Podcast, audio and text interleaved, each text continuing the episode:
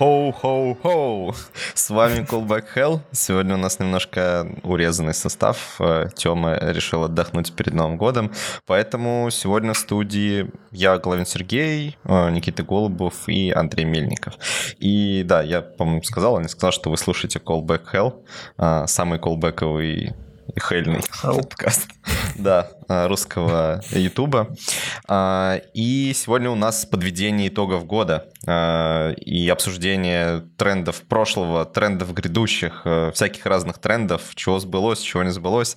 В общем, давайте по, пообсуждаем. Что носить фронтендером? Что носить фронтендером в две тысячи двадцать втором году? Моден, мод, все еще моден ли Redux? Или он уже окончательно просто уже совершенно как-то, совершенно мавитон? И уже... Сколько штанов? Кроме эффектора нельзя ничего в проект пускать. Так, ну что, давайте тогда быстренько пробежимся по тому, что у нас было когда-то давно. Тренды... Обсудим тренды, которые были на две тысячи двадцать первый год, и поймем, сбылось или не сбылось. Сейчас я быстренько скину ссылочку, наверное, к нам в наш приватный чатик, а оттуда уже наш призрак нашего подкаста «Ислам» редиректнет ее в наш основной чатик. Вот, но давайте посмотрим, ребят, что там, сбывалось что-нибудь? Ну вот эта э, статья, она по итогам State of джей эс две тысячи двадцатого года, mm-hmm. который подвели в начале двадцать первого. Что интересно, если так забегать вперед, в двадцать первом году State of джей эс почему-то не проходил опрос. Я, кстати, не нашел почему. Может, он будет в начале следующего.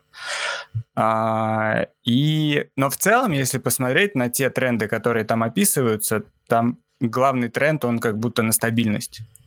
То, что TypeScript занял нишу и держит его, и у него особо даже нету в этой нише конкурентов, да, то есть каких-то других компилируемых в джей эс mm-hmm. языков. А, по части фреймворков у нас тоже все устоялось, у нас есть большая тройка. Ну вот буквально недавно к ней подключился Svelte и хорошо так держит четвертое место. Я думаю, ощущение вот все равно, что мы это как будто год... обсуждали много раз, да, что типа вот эта большая тройка, фантастическая четверка, такое ощущение, что как оно было, так и осталось. В чем разница-то? Ну вот да, и мне кажется, в этом главная идея, то, что вот все эти шутки про новые библиотеки каждую э, неделю, каждый день, как будто они начинают изживать себя, и потихоньку какие-то части фронтенда начинают устаканиваться. Э, там мы дальше будем обсуждать State of си эс эс, э, актуальные, mm-hmm. актуальные результаты, и там, ну, спойлер, тоже все довольно стабильно, то есть... Э, последние годы как будто во фронтенде наступает какое-то затишье. А, ну, в каких-то местах, да, то есть понятно, что там по части работы со стейтом как будто сейчас еще идут колебания. А, там, например, там взлет эффектора, по крайней мере, такой, вот на слуху. На слуху, да, он происходит. Ну, мне кажется, он Но... больше известен в там, русскоговорящем сообществе. Ну, понятно, mm-hmm. по каким причинам. А, я не уверен, что там за пределами его он сильно популярен. Хотя я могу ошибаться. Но мне кажется, что а, все плюс-минус так же. То есть, как React был, его ругали, там все, React плохой, нужно уходить куда-то еще, но никуда никто не ушел. То есть, мы даже тоже обсуждали же много различных интересных фреймворков, mm-hmm. интересных библиотек, свежих взглядов, но кажется, что э, ребята из большой тройки и даже из фантастической четверки э, просто mm-hmm. смотрят, что появляется вокруг, затягивают к себе какие-то удачные идеи, и все. И э, сообщество остается в какой-то мере довольно. Понятно, что э, не совсем. Даже вот, по-моему, в Твиттере, да, ты где-то нас с кем-то обсуждал или что-то такое было, когда там говорили про э, serverless, э, вернее, э, server components, А, или mm-hmm. это ты был. Ну, неважно, там ругали React за дизайн, за то, что он неудачно задизайн. А, его ругали, я вспомнил, при обсуждении React Forget, это компайлеры для React, то, mm-hmm. что типа это костыльное решение для проблем архитектурных самого React. Ну вот да, но тут не... как бы неудивительно. Как будто когда-то было иначе. А, да, тут можно просто, мне кажется... разработчикам вспоминать в этот момент, когда появился React. Mm-hmm. Я вот как раз там mm-hmm. тоже на холле, когда делал доклад, смотрел различные развития разработки как таковой, и оказалось, что внезапно React уже с нами. Скоро будет как десять лет, еще годик Ух пойдет. Ты. Да, угу. То есть... тринадцатого года он, да? Или... Он тринадцатого года, по-моему, да. Угу. И получается, что вебу тридцать лет, React как бы треть от жизни всего веба почти. Ну, веб уже чуть больше тридцати, но по, по факту, там, если мы какими-то такими большими мазками будем рисовать эту картину, то React практически очень значимую часть вообще существования как таковой веб-разработки с нами.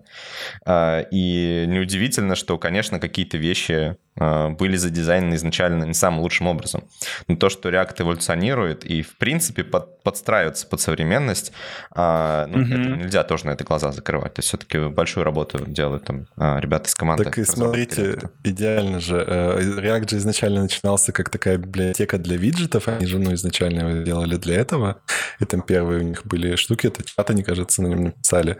Что такое? Сейчас просто микрофронтенд, да, вот этот весь тренд пойдет, и мы снова вернемся к тому, что у нас будет приложение состоять из набора виджетов, и React снова будет mm-hmm. актуален в своей архитектуре.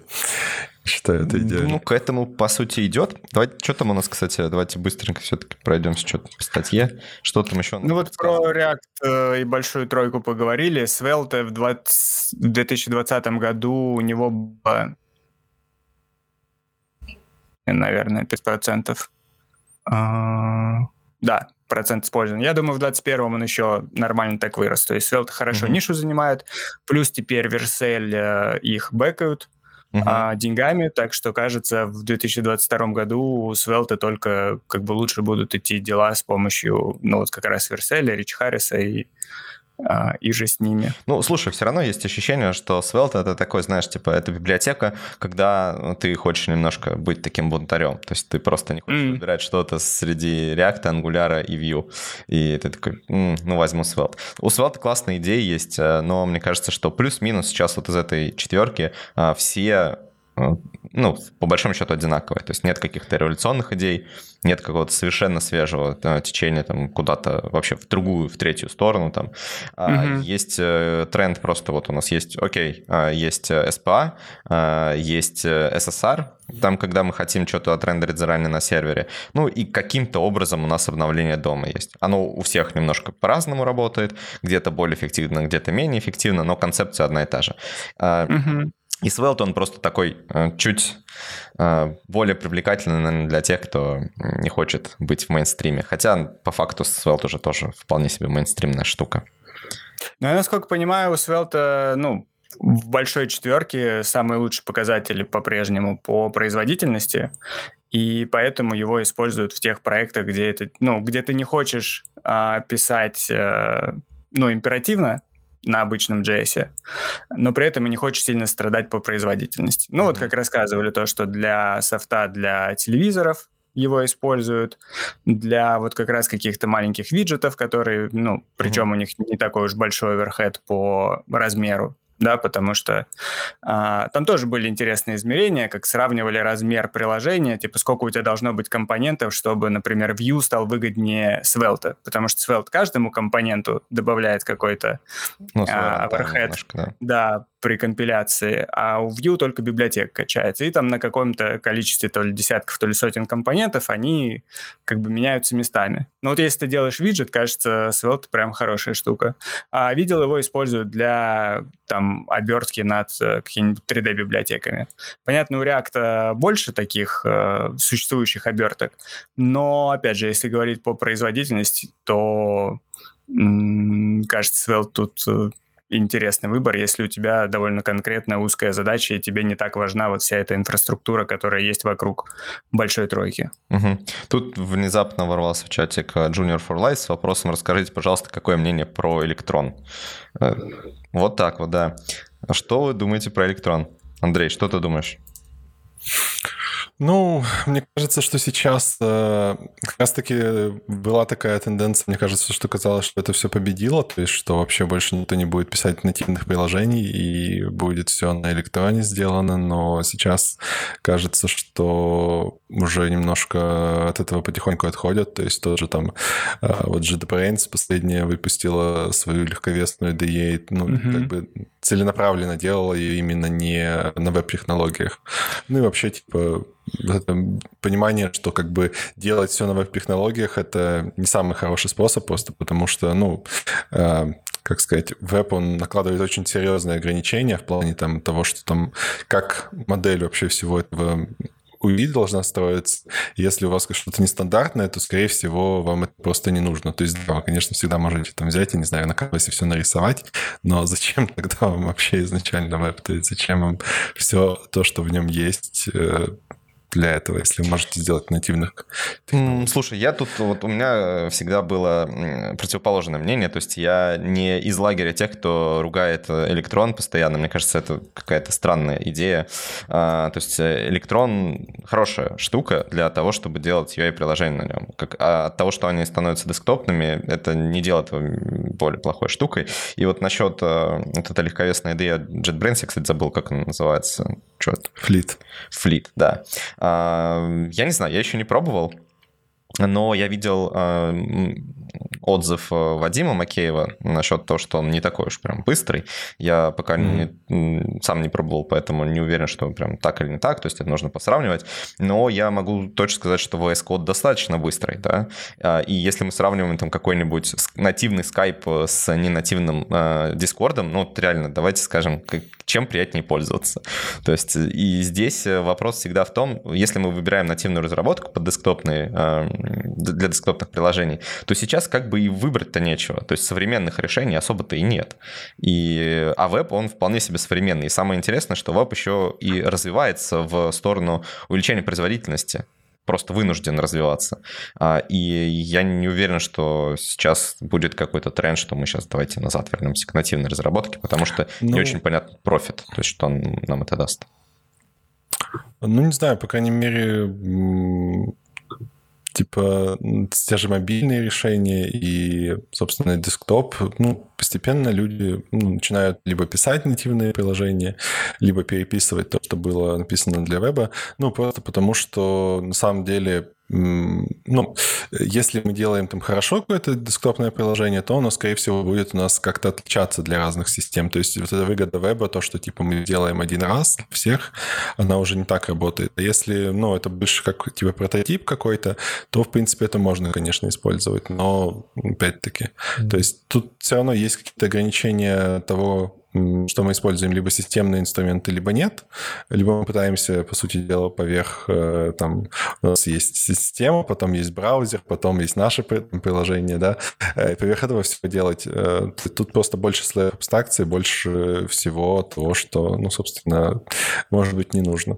Но тоже, конечно, сложно сказать, потому что действительно там какой-нибудь ви эс Code, в принципе, никто не жалуется на его скорость работы. Не, ну, жалуются, просто что... не все. Ну, не так, не так, как было, условно, когда была там, да, то есть когда было, вот, начиналось только, да, и это была история про то, что, ну, реально, там даже очень мощные системы, да, не вывозили. Это сейчас это, в принципе, конечно, это не так, удо- не так, так сказать, быстро, не так удобно, как Sublime какой-нибудь, но в целом... Как Vim. Штука... Да, или как давайте любим, да, уж да, говорить да. откровенно.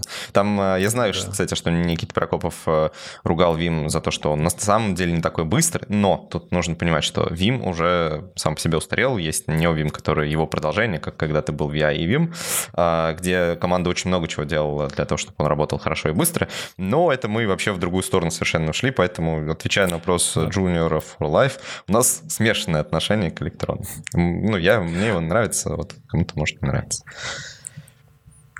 Я недавно, кстати, пробовал, ну как пробовал, просто смотрел, какие сейчас есть альтернативы iTerm, и есть терминал от как раз, по-моему, Vercel, Hyper называется, и mm-hmm. он на, он как раз на электроне сделан.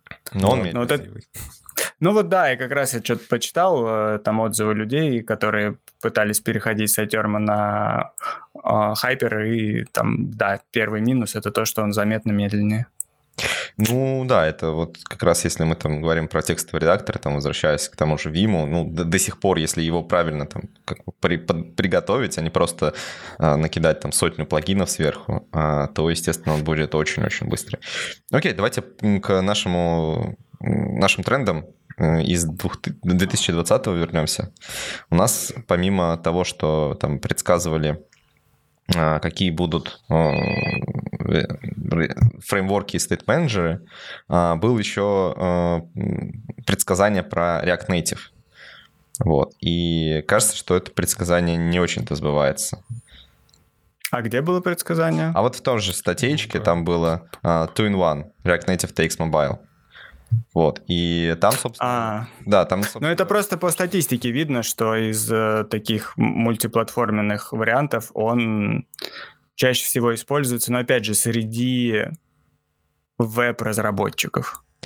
Ну, вот если так, то, наверное, да. Здесь просто мне кажется, что сам по...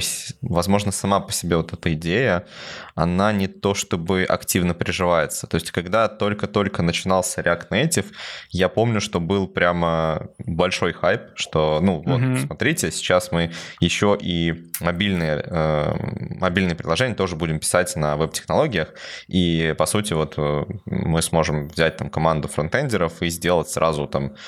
все, то есть, по сути, мы можем сделать десктоп, использовать там, возьмем пи дабл ю эй, да, для того, чтобы что-то куда-то мочь установить быстро, если не нужно быстро, то мы можем еще вообще завернуть это прям как нативное настоящее приложение и задистрибьютить в сторы, и это прям будет вот реально нативное приложение, которое мы написали как бы, как бы на веб-технологиях. Но что-то вот это не взлетело, идея. Мне, мне, по крайней мере, так кажется. Может быть, я не замечаю то, что она взлетела, но кажется, что поигрались, поигрались, и, и, и все. То есть, скорее всего, используют ну, для каких-нибудь, типа, ну, внутренней, наверное, разработки, да, что-нибудь. У меня тулы. Есть ощущение, что React Native просто вытеснил вот все похожие на Cordova решения, то есть вот то, что раньше делалось, когда там брали Cordova, Fungab, да, сейчас есть другая штука, я забыл, как она называется уже. Но, в общем, вот от этого сейчас уже практически избавились, и для таких кейсов, когда тебе нужно, ну, у тебя нет, в общем, никаких команд, например, мобильных, да, тебе нужно что-то завернуть в мобильное, там, мобильную оболочку, условно, используют частую React Native, потому что можно просто взять веб-разработчиков и, ну, с большой долей вероятности, да, они поматерятся, поматерятся, но они напишут что-то на React Native, все будет работать под мобилками. Uh-huh. Вот. А если нужно писать прям, ну, типа, на постоянке что-то писать серьезное, то у тебя все равно будут отдельные мобильные команды, то есть если у тебя есть все равно отдельные мобильные команды, зачем их заставлять писать на неудобном для них инструменте, uh-huh. если у них есть удобные для них языки, в которых у них есть экспертиза, там, фреймворки удобные, то есть все, все будет... Зачем, если у вас есть уже команда? А, как бы это мало имеет смысла. Вот. А для таких случаев, когда команд как раз-таки нет, и нужно там либо обкатать идею, либо это действительно что-то внутреннее, мне кажется, как раз-таки React Native и пользуются uh-huh. зачастую вот вместо uh-huh. всяких... Ну, сейчас еще, конечно, есть пи дабл ю эй просто, да, то есть во многом а, тоже а, не сбывшийся тренд. Все эти... Uh-huh. Ну да, но он не сбывшийся, но он во многом, как я помог, убить вот как бы все эти промежуточные штуки типа фунгапа, кордова и прочего. Uh-huh. А, все равно это тоже этот ужас подуничтожило. Вот. А, ну и, собственно, такое промежуточное решение. А в большинстве случаев на постоянке никто его не использует, времени от него отказываются и просто нанимают мобильные команды, если нужно. Ну, кстати, видите... Он... Ну, если есть на это деньги, то есть, получается, ну, да, конечно, вот конечно. Идея о том, да. что можно и сэкономить, и не потерять там в user experience, например, то вот эта идея не сбылась. И, да, да, да, там... да, да, да. Это да, еще да, в прошлом да. году было, то, что многие да, большие да. компании, там, начиная, по-моему, с Airbnb, да, из таких самых громких потихоньку начали от React Native уходить на mm-hmm. ну, mm-hmm. нативную разработку и... Ну, стало понятно, что если у вас есть на это деньги, ну, делайте нативные. Если у вас, э, если у вас стартап, да, и вам нужно какой-то proof of concept, тогда, да, тогда эта технология подходящая, но будьте готовы, что потом, может, придется переписывать. Ну да, и тут, что интересно, было как бы практически два захода, да, то есть с одной стороны вроде как теснил React Native, с другой стороны вот пи дабл ю эй, и оба захода не то чтобы прям куда-то mm-hmm. как-то сильно изменили мобильную разработку. Ну кажется, что... пи дабл ю эй, да. хороший пример тоже не сбывшегося тренда, то есть... Очень много разговоров ну, было, то есть прям очень... Но разговоров много. Было еще, наверное, года два как да, раз да, назад. Да, да, да. Ну, просто и... это скорее можно декларировать, что практически, ну, не взлетело, да, то есть сейчас у нас mm-hmm. есть все возможности, мы можем использовать пи дабл ю эй, но спроса никакого нет. Где-то, где-то бывает, у нас даже был кейс, где прямо на проекте нам это нужно было сделать, и мы сделали, то есть я имею в виду там прям офлайн режим, возможность mm-hmm. от установки, но это скорее довольно редкие кейсы, просто далеко не всем это необходимо. И мне кажется, тут еще такой важный тренд, нужно понять, что когда-то давно пользователи э, были в основном приверженцами десктопных э, аппликейшенов, просто потому что интернет был медленный, проще было там скачать, установить и, и работать с этим. А, но потом... диагонали мобильников были просто намного меньше. Да-да-да, ну и, и тут как бы не только речь вообще про мобильники, а вообще в целом, да, то есть когда... И веб-приложения. И веб-приложения, да. да. А потом был такой очень глобальный сдвиг, очень быстрый глобальный сдвиг в сторону веба. И И это было из-за того, что у нас там сразу много событий. То есть интернет стал быстрый, браузеры стали быстрые, веб-технологии начали развиваться, мы стали делать сложные приложения. И эти приложения стали решать задачи пользователей. А вот эти попытки вернуться как бы назад, они стопрятся еще и самими пользователями. Пользователи уже привыкли, в принципе-то, к веб-приложениям. И десктопы, не то чтобы десктоп-приложения, это мобильные приложения нативные, не то чтобы всегда им необходимы. И поэтому тут, мне кажется, сейчас плохо воспринимается идея, что типа мы можем какое-то веб-приложение завернуть и устанавливать. А зачем устанавливать, если я могу просто зайти на сайт? Угу. Ну, да, либо скачать приложение из App Store. Ну, ну, да, то есть, кажется, да. тут и юзеры не особо привыкли, хотя часто видна эта кнопочка, пускай маленькая, типа, вы можете установить это приложение, вы можете установить это приложение. Я один раз на, где-то установил приложение Ютуба, но все равно по привычке захожу через браузер. Ну, как бы я даже для себя не понял. А, ну, вот для такого, для full online приложения вообще профита нету. Если это приложение должно работать в офлайне, то таких как будто действительно мало. Uh-huh. Потому что там столько проблем с э, работой с данными появится э, uh-huh. из-за офлайн-режима, что, кажется, ну, в редком приложении это окупится вообще. Ну да, я когда-то, кстати, для Хекслета делал там, комментарии для статьи. Там, правда, про будущее э, React-а. Но я скину все равно, потому что я там как раз высказывал свое мнение про изменения в будущем, потому что мне кажется, что вот то, что я там говорил, будет сбываться еще какое-то время. То есть для того, чтобы что-то серьезно изменилось, а мы сейчас как бы говорим про уныние и про то, что в вебе как будто ничего не меняется. И вот для того, чтобы что-то серьезно изменило, изменилось, нужен какой-то технологический толчок. То есть когда-то вот этим толчком там был сразу Ajax, по сути, как методология работы с бэкэндом, ускорение браузеров, обновление тулов для э, JavaScript и ускорение интернета как такового. То есть сразу много факторов, и мы, бах, начали писать single-page application. Э, возможно, это хорошее решение, возможно, нет. Сейчас вот э, Ruby э, on Rails вышли седьмые, и там они как бы назад все тянут. Это интересный, кстати, тренд. Я, мне он нравится больше, чем мне нравится. На эм пэ а? А, что такое эм пэ а? Это, типа... Ну, типа multi-page application. Multi-page. Нет, там, там идея не в этом. Там идея, что вот это, помнишь, wire, Hotwire был, который mm-hmm. вот Хейком. И они как бы сейчас вот эту концепцию затянули полностью в новые рельсы, что мы можем делать вот такой типа апдейт данных, апдейт mm-hmm. состояния без JavaScript. Ну, там практически mm-hmm. без JavaScript. Вот. И... Там еще плюс есть...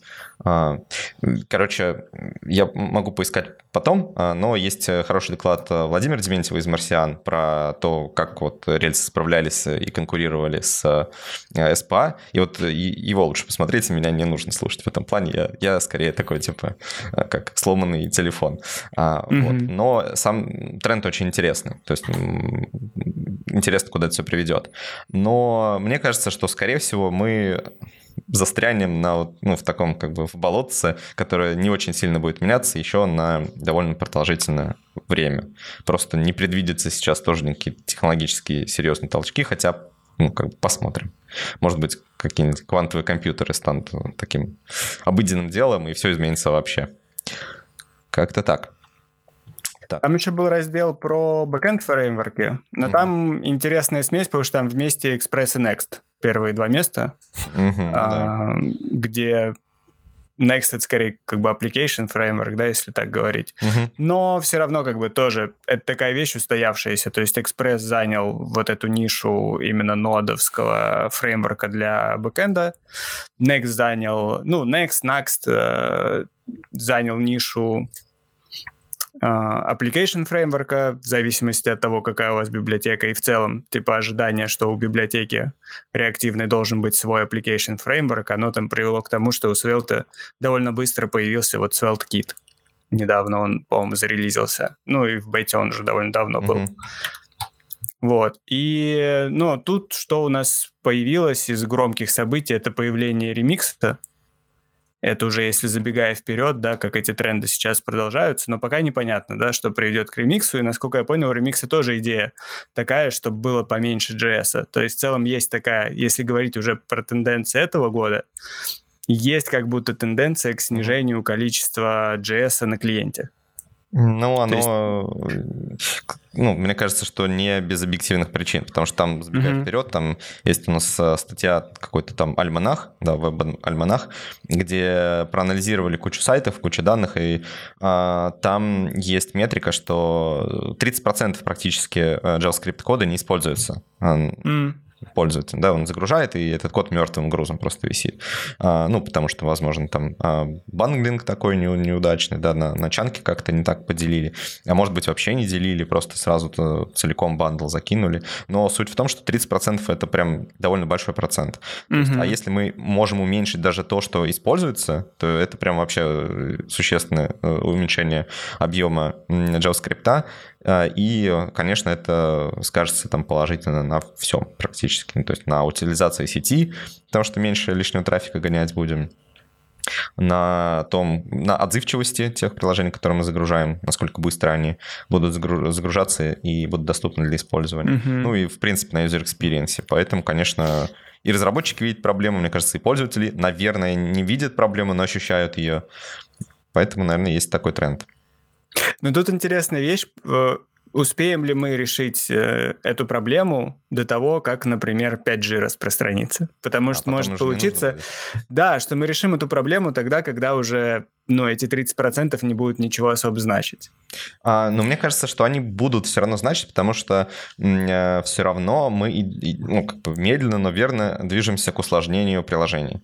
То есть когда-то у нас были там сложные приложения, считался Gmail, да, это что-то было мозговыносящее, потому что э, он появился еще до single-page application как такого глобального подхода, они уже сделали single-page application, по сути. И это было чем-то таким невероятным. Сейчас у нас есть уже фотошопы э, в в вебе, да, то есть раньше, uh-huh. ладно, там была Figma, Figma тоже всех достаточно сильно удивила в том плане, что, ну, теперь мы можем пользоваться таким мощным редактором, и практически она еще и стала стандартом. А да. Сейчас мы видим, что можно вообще практически все, что угодно в вебе, и, конечно же, к этому будут стремиться и пользователи, то есть они захотят просто использовать браузер как такой, типа, ланчер для всего. Uh-huh. И практически, ну, можно сказать, наверное, можно сказать, что опасения Гейтса там двадцатилетней давности, чуть больше, чем двадцатилетней давности по поводу веба, там, ну, почти тридцатилетней давности уже, что веб вытеснит вообще весь десктоп, они потихонечку, очень неспешно, но сбываются. И в будущем все равно мы будем перед вопросом, типа, вот, мы теперь запускаем какую-нибудь, не знаю, там, операционную систему, ну, ладно, не операционную систему, но какое-то суперсложное приложение, и хотим делать это еще быстрее. Поэтому давайте все равно уменьшать количество там джей эс, как-то там оптимизировать и так далее. Ну, тут еще, наверное, не только сама скорость, но и вообще, типа, минимизировать количество передаваемого по сети важно, потому что скорость-то может быть большая, но...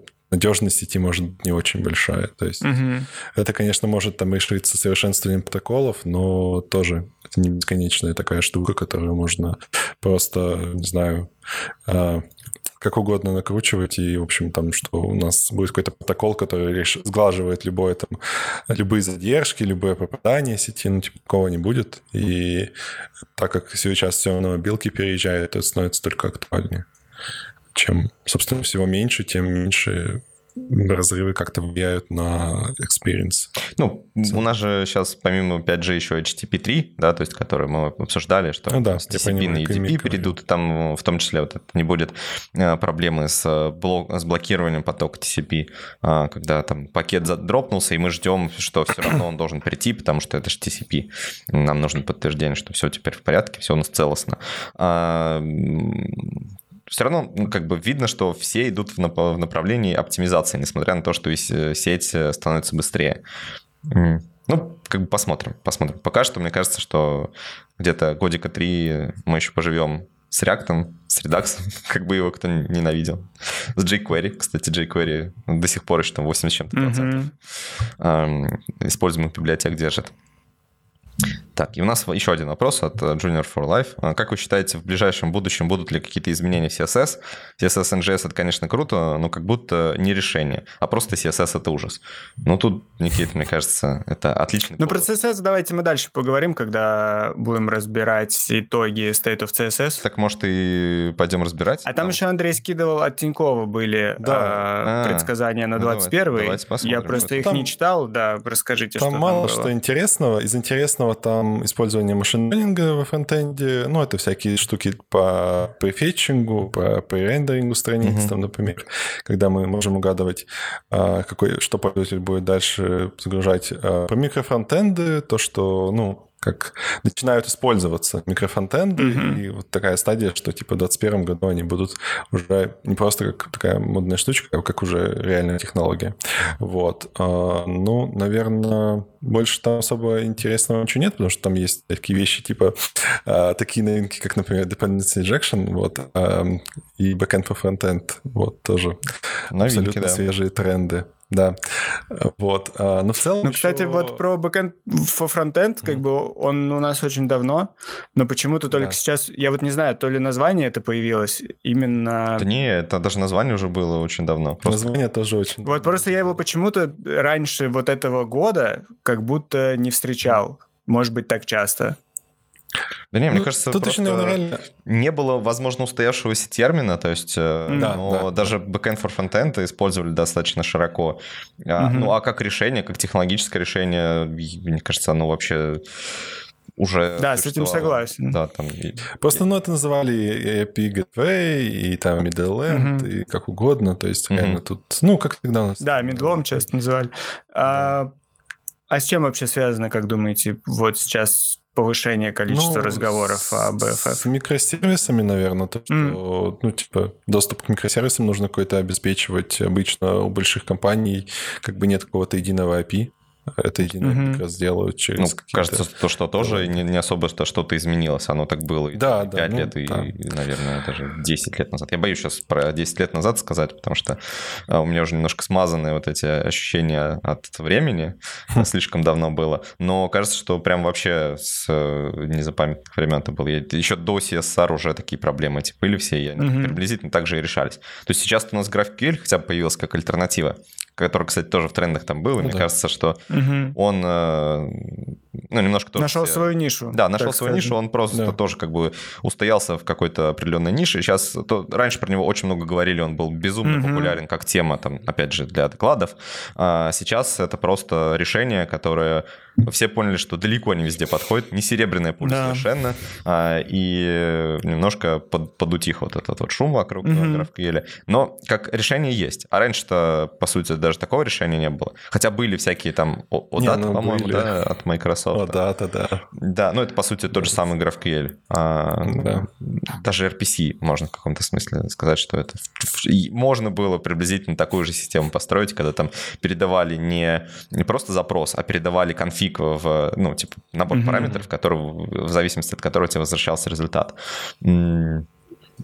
Ну, как бы, вроде бы, всегда это с нами было, поэтому мне тут удивительно, что это в тренды включают. Про микрофронтенды, да, это... кстати, еще э, тоже много про них говорили, как mm-hmm. раз, вот, наверное, даже в этом году. И, кажется, продолжают говорить. Э, насколько эта тема... Но при этом, как бы, кроме... например, там, модуль Federation, каких-то именно решений готовых пока, кажется, не существует. Да и ну, как бы вообще, кажется, что модуль Federation... много появилось. М? Фреймворков на самом деле много появилось. Mm. Пилар, еще что-то. Ну, то есть, когда последний раз смотрел, там и SingleSpa уже там качалось довольно сильно. Mm. Есть фреймворки вот типа Пилара, которые все аспекты затрагивают. Тут другой вопрос, что кому это нужно, потому что это может быть нужно, как мне кажется, только тем, у кого фронтенд прям единый делает несколько команд. Mm-hmm. То есть, как много у нас таких, не знаю, приложений, которая делает, например, несколько команд прям буквально. А если у вас делает все одна команда, то делать микрофронтенды — это, ну, типа, такая сомнительная ну, да, штука, потому да. что... А, да. И тут тоже очень тонкая грань, потому что если у вас такая ситуация, что приложение очень большое, его делает несколько команд, то, скорее всего, это будет просто там разные части этого приложения. То есть не будет такого, что у вас да. где-то прям реально можно как-то совместить mm-hmm. элегантно одно с другим. Часто выносят какие-нибудь общие блоки, типа, например, шапки, но кажется, что в большом количестве случаев, я не скажу сейчас там в большем или в меньшем, но в значимом количестве случаев это можно сделать просто одним каким-то компонентом, который везде будет реализоваться. Mm-hmm. И вот эта тонкая грань, когда с одной стороны тебе действительно хорошо подходят микрофронтенды, но еще все еще не подходит ситуация, когда ты просто делаешь несколько приложений, ставишь их за реверс-прокси, там, за Nginx, и он как бы все, все раутит. Да, там, например, как, ну, условно, Яндекс. Да, есть огромный Яндекс, и понятно, что это не микрофронтенд, это просто много-много mm-hmm. отлично разных приложений, у которых есть общая дизайн-система, общий взгляд на то, куда они там движутся, как они работают, есть какая-то общая система авторизации, но все равно это много разных приложений. И вот у вас как бы должно попасть так, что одного приложения уже недостаточно, большого количества приложений еще не нужно, mm-hmm. и вот тогда вы попадаете вот в ту нишу, где нужны микрофронтенды. То есть тоже интересная идея, но так как очень-очень много побочных эффектов от него, от этой идеи, то становится не, как бы очень неоднозначным это решение. Иногда оно ну, хорошее, иногда не очень. Побочным, побочным хорошим эффектом может быть то, что будет популяризовываться...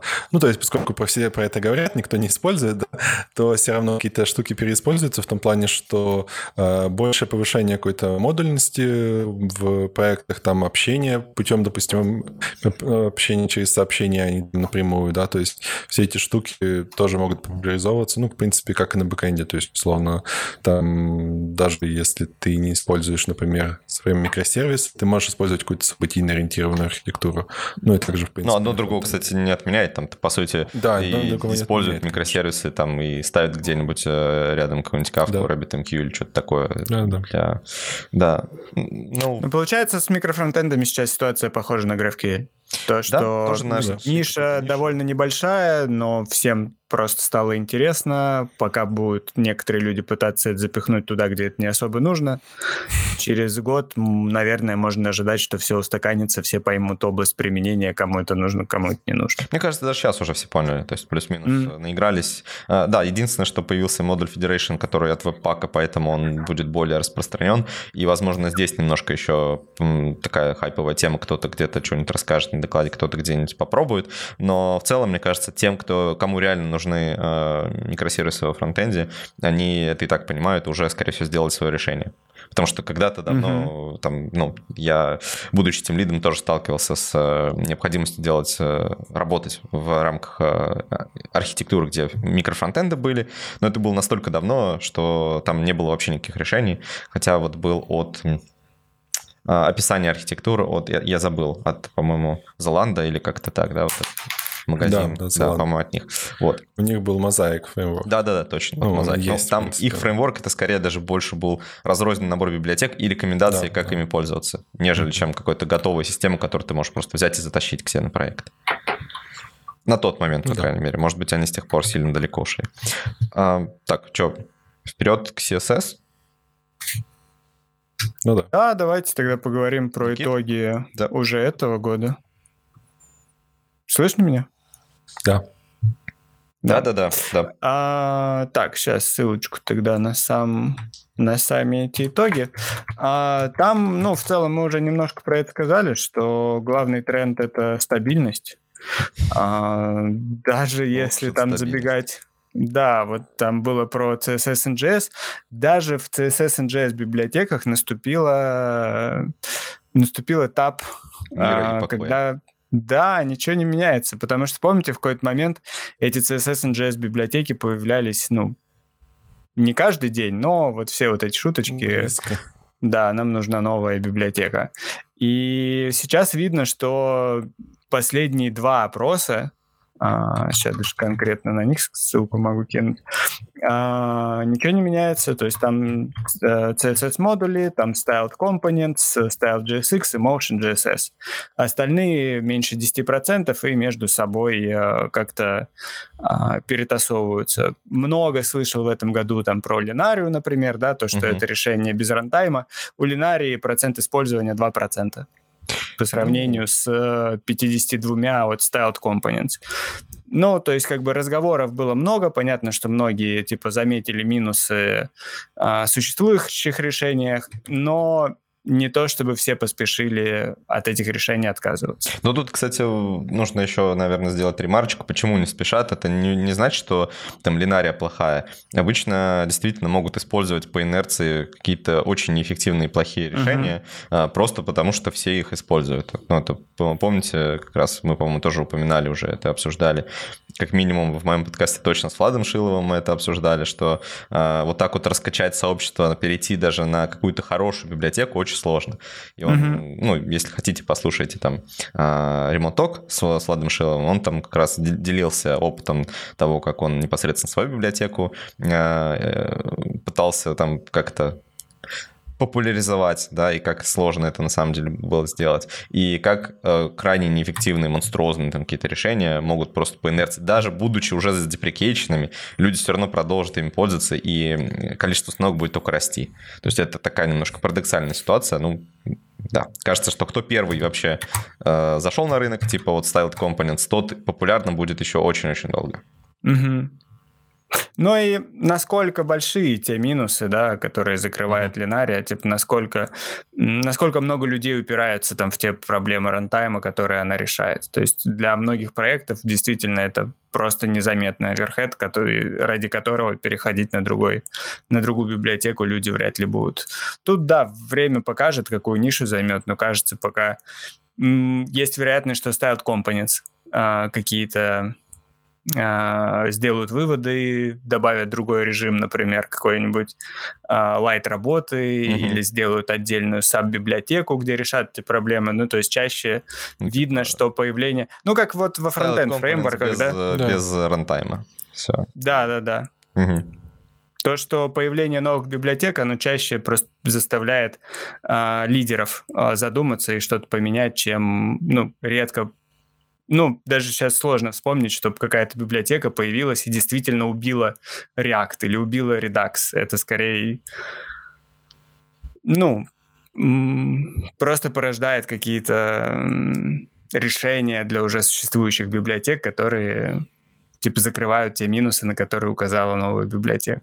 Ну, наверное, если бы команда React вообще никак не реагировала, да, то есть и просто вот он угу. параллельно развивался какой-то альтернатива, которая сначала вроде как была просто чуть-чуть лучше, а потом еще чуть-чуть лучше, а потом еще чуть-чуть лучше, а потом вот это уже накопилась какая-то критическая масса улучшений, то, наверное, туда все перешли. Ну, мы можем, наверное, вспомнить пример с TypeScript и FlowType, когда, в принципе, угу. они шли да. там плюс-минус нос к носу, ну, но да. потом чего-то там с FlowType пошло не так, хотя у них были интересные решения, и там концептуально FlowType э, был, наверное, у него было больше, по крайней мере, потенциала, как мне кажется, но, видно, зарешало, там, возможно, вливание денег, возможно, там, непосредственно энтузиазм команды, но сейчас сказать, что FlowType с кем-то, хоть с кем-то может конкурировать. Мне кажется, даже с Elm он уже не сможет конкурировать. Mm-hmm. Даже с Reason. Ну, с Reason, ну, понятно, они уже сами не будут конкурировать, потому что это, это та же компания. Но да, то есть нужно что-то прям очень долгое, какое-то наращивание преимуществ, чтобы сказать, что вот этот там фреймворк или библиотека убьет другую библиотеку. Ну и да, и действительно пример хороший, потому что должно остановиться все-таки развитие той библиотеки, с которой ты конкурируешь. Mm-hmm. Тогда ты сможет что-то сделать. Хотя но это, да, это... до сих пор кажется таким удивительным явлением. Я не знаю, но... что они тоже развивают. Да, кстати. Хороший вопрос. Да. Потому что кажется, что вообще все можно уже делать в Vanilla.js, но да. все равно... jQuery. Все равно jQuery, да, это какая-то... Не, ну show-hide удобно там делать. Я думаю, чисто ради них можно. Ну, согласен, да. Ради такого стоит. Да, ради такого можно. Да. Так, что еще, если вкратце по вот трендам си эс эс, потому что там почти везде вот эти ровные линии три года. Краткая, типа... информация о результатах этого опроса. То, что по гридам, по си эс эс переменных растет и осведомленность людей о них, угу. и растет процент использования. И по гридам, и по си эс эс переменных процент использующих уже больше восемьдесят процентов. То есть это уже не тренд, это уже мейнстрим. То есть они заняли нишу, ну не то, что нишу, просто люди научились ими пользоваться и пользуются. Ну, это а... как-то напрашивалось, особенно переменные. Просто угу. переменные в том или ином виде были еще реализованы да. в разных препроцессорах очень давно. Поэтому просто люди перешли там с ненативных решений, по сути, на нативные. Да, да. да. И м- что интересно... Есть один целых три десятых процента людей, которые не использовали флекса ни разу. А, то есть там, если посмотреть по графику, даже у флексов идет рост, а, рост использования, рост узнаваемости. Все равно есть люди, которые их а, не знают, но, наверное, это приемлемый процент. А, но интересно то, что, да, есть люди, которые верстают, не знаю, может, они только на гридах просто верстают, и флексы больше никогда не будут использовать. Mm-hmm. А, может быть, еще на флотах. Ну, слушай, это интересно, потому что... Более опасно. восемьдесят процентов популярности у jQuery, и, с другой стороны, есть те, кто не использовал Flex. Это, как мне кажется, знаешь, такой скачок.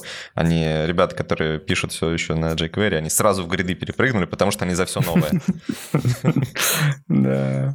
Они просто ждали, пока нормальная система лайаутинга появится. Потому что зачем? Типа промежуточное решение. То есть блиц сразу на гриды.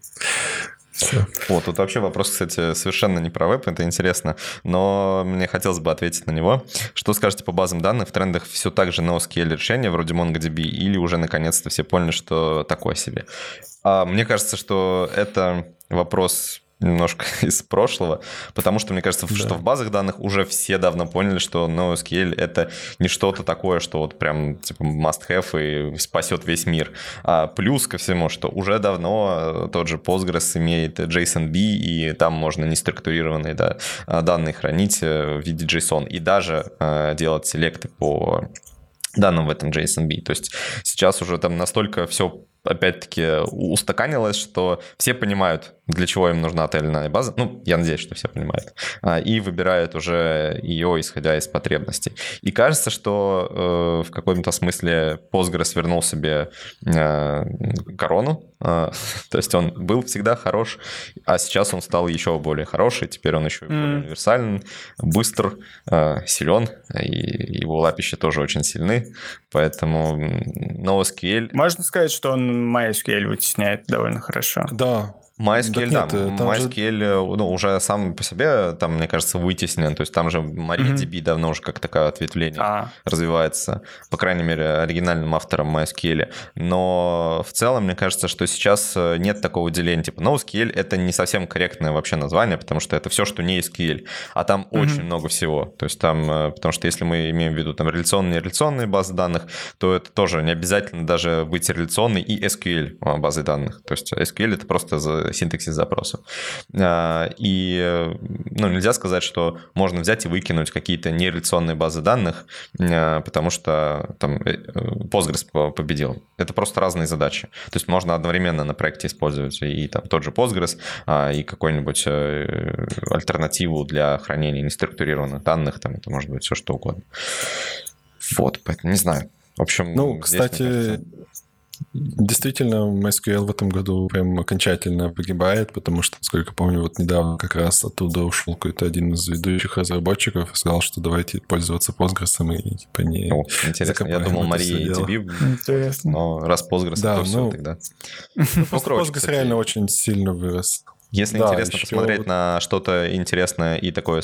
Ну, опять-таки, я могу сказать, что это свежее, оно типа Postgres совместимое, но, короче, интересное решение — это Cockroach. Посмотрите, Cockroach ди би, Tarkan ди би, вот, если интересны базы. Ну, данных. Это, кстати, еще один неосуществившийся тренд какого-то, не знаю, пятнадцатого года, наверное, когда все носились этой идеей NewSQL, mm-hmm. когда вот как раз все поняли уже, что NoSQL решения типа не могут быть серебряной пулей, и вообще как бы согласовывались, согласованность какая-то нужна, в принципе. Вот, начался тренд на NewSQL, что, типа, давайте у нас будут базы, как бы, или, как сказать, согласованные хоть сколько-то, но пусть они нам дают все возможности там по шардингу, по мастер-репликации, вот по всему тому, чему мы хотим от там Монги, от, не знаю, чего-нибудь там другого. Вот. Собственно, понятно, что задача, как бы, она не может идеально быть решена, но пытаться приблизиться к ней можно. Вот как Cockroach ди би как раз был одним из самых перспективных решений, и сейчас он уже как бы в продакшн-рейде давно. Вот, но какой-то там захват мира не случилось, то есть универсального решения тоже не случилось, хотя тогда надеялись, что это вот будущее, которое заменит все многом. Ну, кол- колоночные еще базы данных на- начали там трендиться, ну, да. да, потому что а, некоторые зарелизили свои решения, вот а, Яндекс, господи, как у них там а со своим... Боже мой, я забыл. Я забыл. Да, а, по- да, погуглите. Shame on me, но ладно, я же всего лишь фронтендер, камон. Вот. А, ну, давайте вернемся к нашим любимым фронтендерским делам, чем мы там обсуждали еще, то есть си эс эс. Про си эс эс, да. да. А, есть интересная статистика, что у некоторых фич э, осведомленность о них падает два года подряд, а у большинства фич она растет, либо там, ну, остается на месте. Но вот буквально две фичи нашел, у которых стабильно растет узнаваемость. Это си эс эс Shapes, то есть возможность э, ограничивать, э, ну, там, часть картинку фигурой. А, а другое — это свойство Font Variant, то есть для вариативных фонов настройки. И по обоим этим... Э, параметрам падает количество людей, которые о них что-то слышали. То есть в какой-то момент там про вариативные фоны все говорили, фоны, э, шрифты. А, но как-то тоже это такой тренд, который, ну, видимо, вот какую-то нишу занял, но пока еще кажется, что довольно маленькую, потому что вот судя по опросу, ими не так много людей пользуются, и даже если пользуются, то, видимо, не заморачиваются на то, как их настраивать. Вот. Или Ну, сложно объяснить, это просто статистика, как ее трактовать, не до конца понятно. си эс эс Shapes, а, похоже, тоже просто люди поигрались, а практического применения у этого особо нету. У нас там есть эс ви джи-маски, угу. а, есть клиппас, который для похожих целей можно использовать. си эс эс Shape, он, по-моему, там для флота, например, он удобней, если ты хочешь какую-то круглую картинку обтекать текстом. Но, блин, когда вы последний раз обтекали текстом картинку? Ну, когда-то обтекали. Ну да. Угу. Не помню, когда последний раз флот использовал. Вот прям еще, чтобы по назначению, это прям очень давно было. Вот. Если дальше говорить про как раз препроцессоры, PostCSS обогнал лес по количеству пользователей впервые. До этого лес еще лидировал, теперь вот PostCSS э, на первом месте. А ну, по удовлетворенности PostCSS все время был наверху. Угу. А, поздравим с... с этим Андрея. Да. Да, да. Как бы без заслуг Андрея Ситника точно не обошлось. И вполне заслуженно. PostCSS — это прям, мне кажется, уже такой давно стандарт де-факто в веб-разработке. Да, кажется, это что-то очень долго происходило. То есть, потому что я... Не знаю, сколько лет уже PostCSS пользуюсь, года три точно, может, больше. Да больше, точно, Но, больше. И, То есть, да, и там, кажется, ну, как вообще... бы... И даже повода особо не было смотреть на какие-то другие решения. Ну и видно то, что SaaS теряет сейчас рейтинг удовлетворенности. Возможно, это связано с э, выходом си эс эс-переменных, потому что у людей теперь путаница в голове. Где у тебя си эс эс-переменная, где у тебя SaaS-переменная, чем они отличаются, почему одну mm-hmm. ты можешь переназначить, другую не можешь. А, плюс э, у меня вот был недавно проект на SaaS Legacy, и там э, что-то были конфликты с си эс эс-переменными, он пытался и си эс эс-переменные как SaaS-переменные обрабатывать, там какие-то настройки надо было менять. Ну, то есть кажется, что адаптация си эс эс-переменных начала вредить популярности SaaS.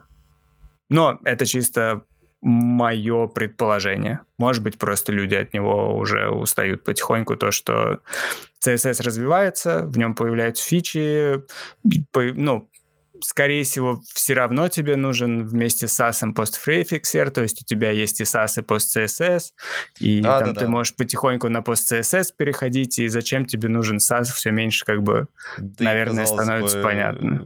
В большинстве проектов тебе, в принципе, скорее всего, вообще препроцессор не нужен, то есть пост-си эс эс достаточно для добавления каких-то точечных фич, которые ну, тебе нужны. А... На самом деле... Мне кажется, пост-си эс эс нормально называть препроцессором, потому что вот да. эта идея, то, что это не препроцессор, да, это постпроцессор, она, мы она прикольная, но это такой маркетинговый как да, будто да, да. больше. Да-да-да, мы когда-нибудь Андрея позовем просто и расспросим. Пояснить, я помню, когда-то да? он где-то на каком-то выступлении объяснял, в чем разница. Я, да, до сих пор еще не, не понял, какая разница, если все равно у тебя это все происходит до того, как ты... Это не рантайм, да, я, казалось бы, если бы ты на лету это делал, то, наверное, был бы постпроцессинг. А так все равно у тебя это препроцессинг для итоговой сборки итогового системы. си эс эс, но не все равно. По факту пост-си эс эс был всегда, наверное, таким стандартом в том плане, что ты его, даже его использовал вместе с сасами и прочим, и да. возникал вопрос, а зачем тебе тогда сас нужен? Там, ну... Окей, тут нам еще один вопрос от Александра Кузнецова прилетел. Тут Александр спрашивает, подскажите, пожалуйста, еще по джей кью эл. Тренд сохраняется. Ну, я подозреваю, что джей кью эл — это GraphQL, потому что есть еще джей кью эл, который Graph Query Language, ну, что, собственно, одно и то же, но не совсем, потому что GraphQL mm-hmm. это, да, это отдельная штука. И мы это обсудили немножко ранее. Александр, ты можешь там, если ты слушаешь, будешь... нас слушать записи, или даже сейчас ты, по-моему, можешь отмотать. Кажется, что это такое возможно на Ютубе. Да, в Ютубе можно да, мотать. Так, так что можешь немножко там помотать. Мы где-то минут двадцать назад это обсуждали. Может быть, пятнадцать назад. Так, ну что? Я... А дальше по си эс эс интересный тоже тренд. У Tailwind наконец-то упал процент удовлетворенности, причем на девять процентов сразу. Ну, это твоя... Это прям твоя радость, да? Это моя радость. Но это скорее показатель. Ну, помните этот график кривая хайпа, или как он там называется, когда у каждой технологии сначала идет взлет. Ну, вот мы это обсуждали про GraphQL, про микрофронтенды, то, что кажется, то, что это серебряная пуля, а потом оказывается то, что это не она.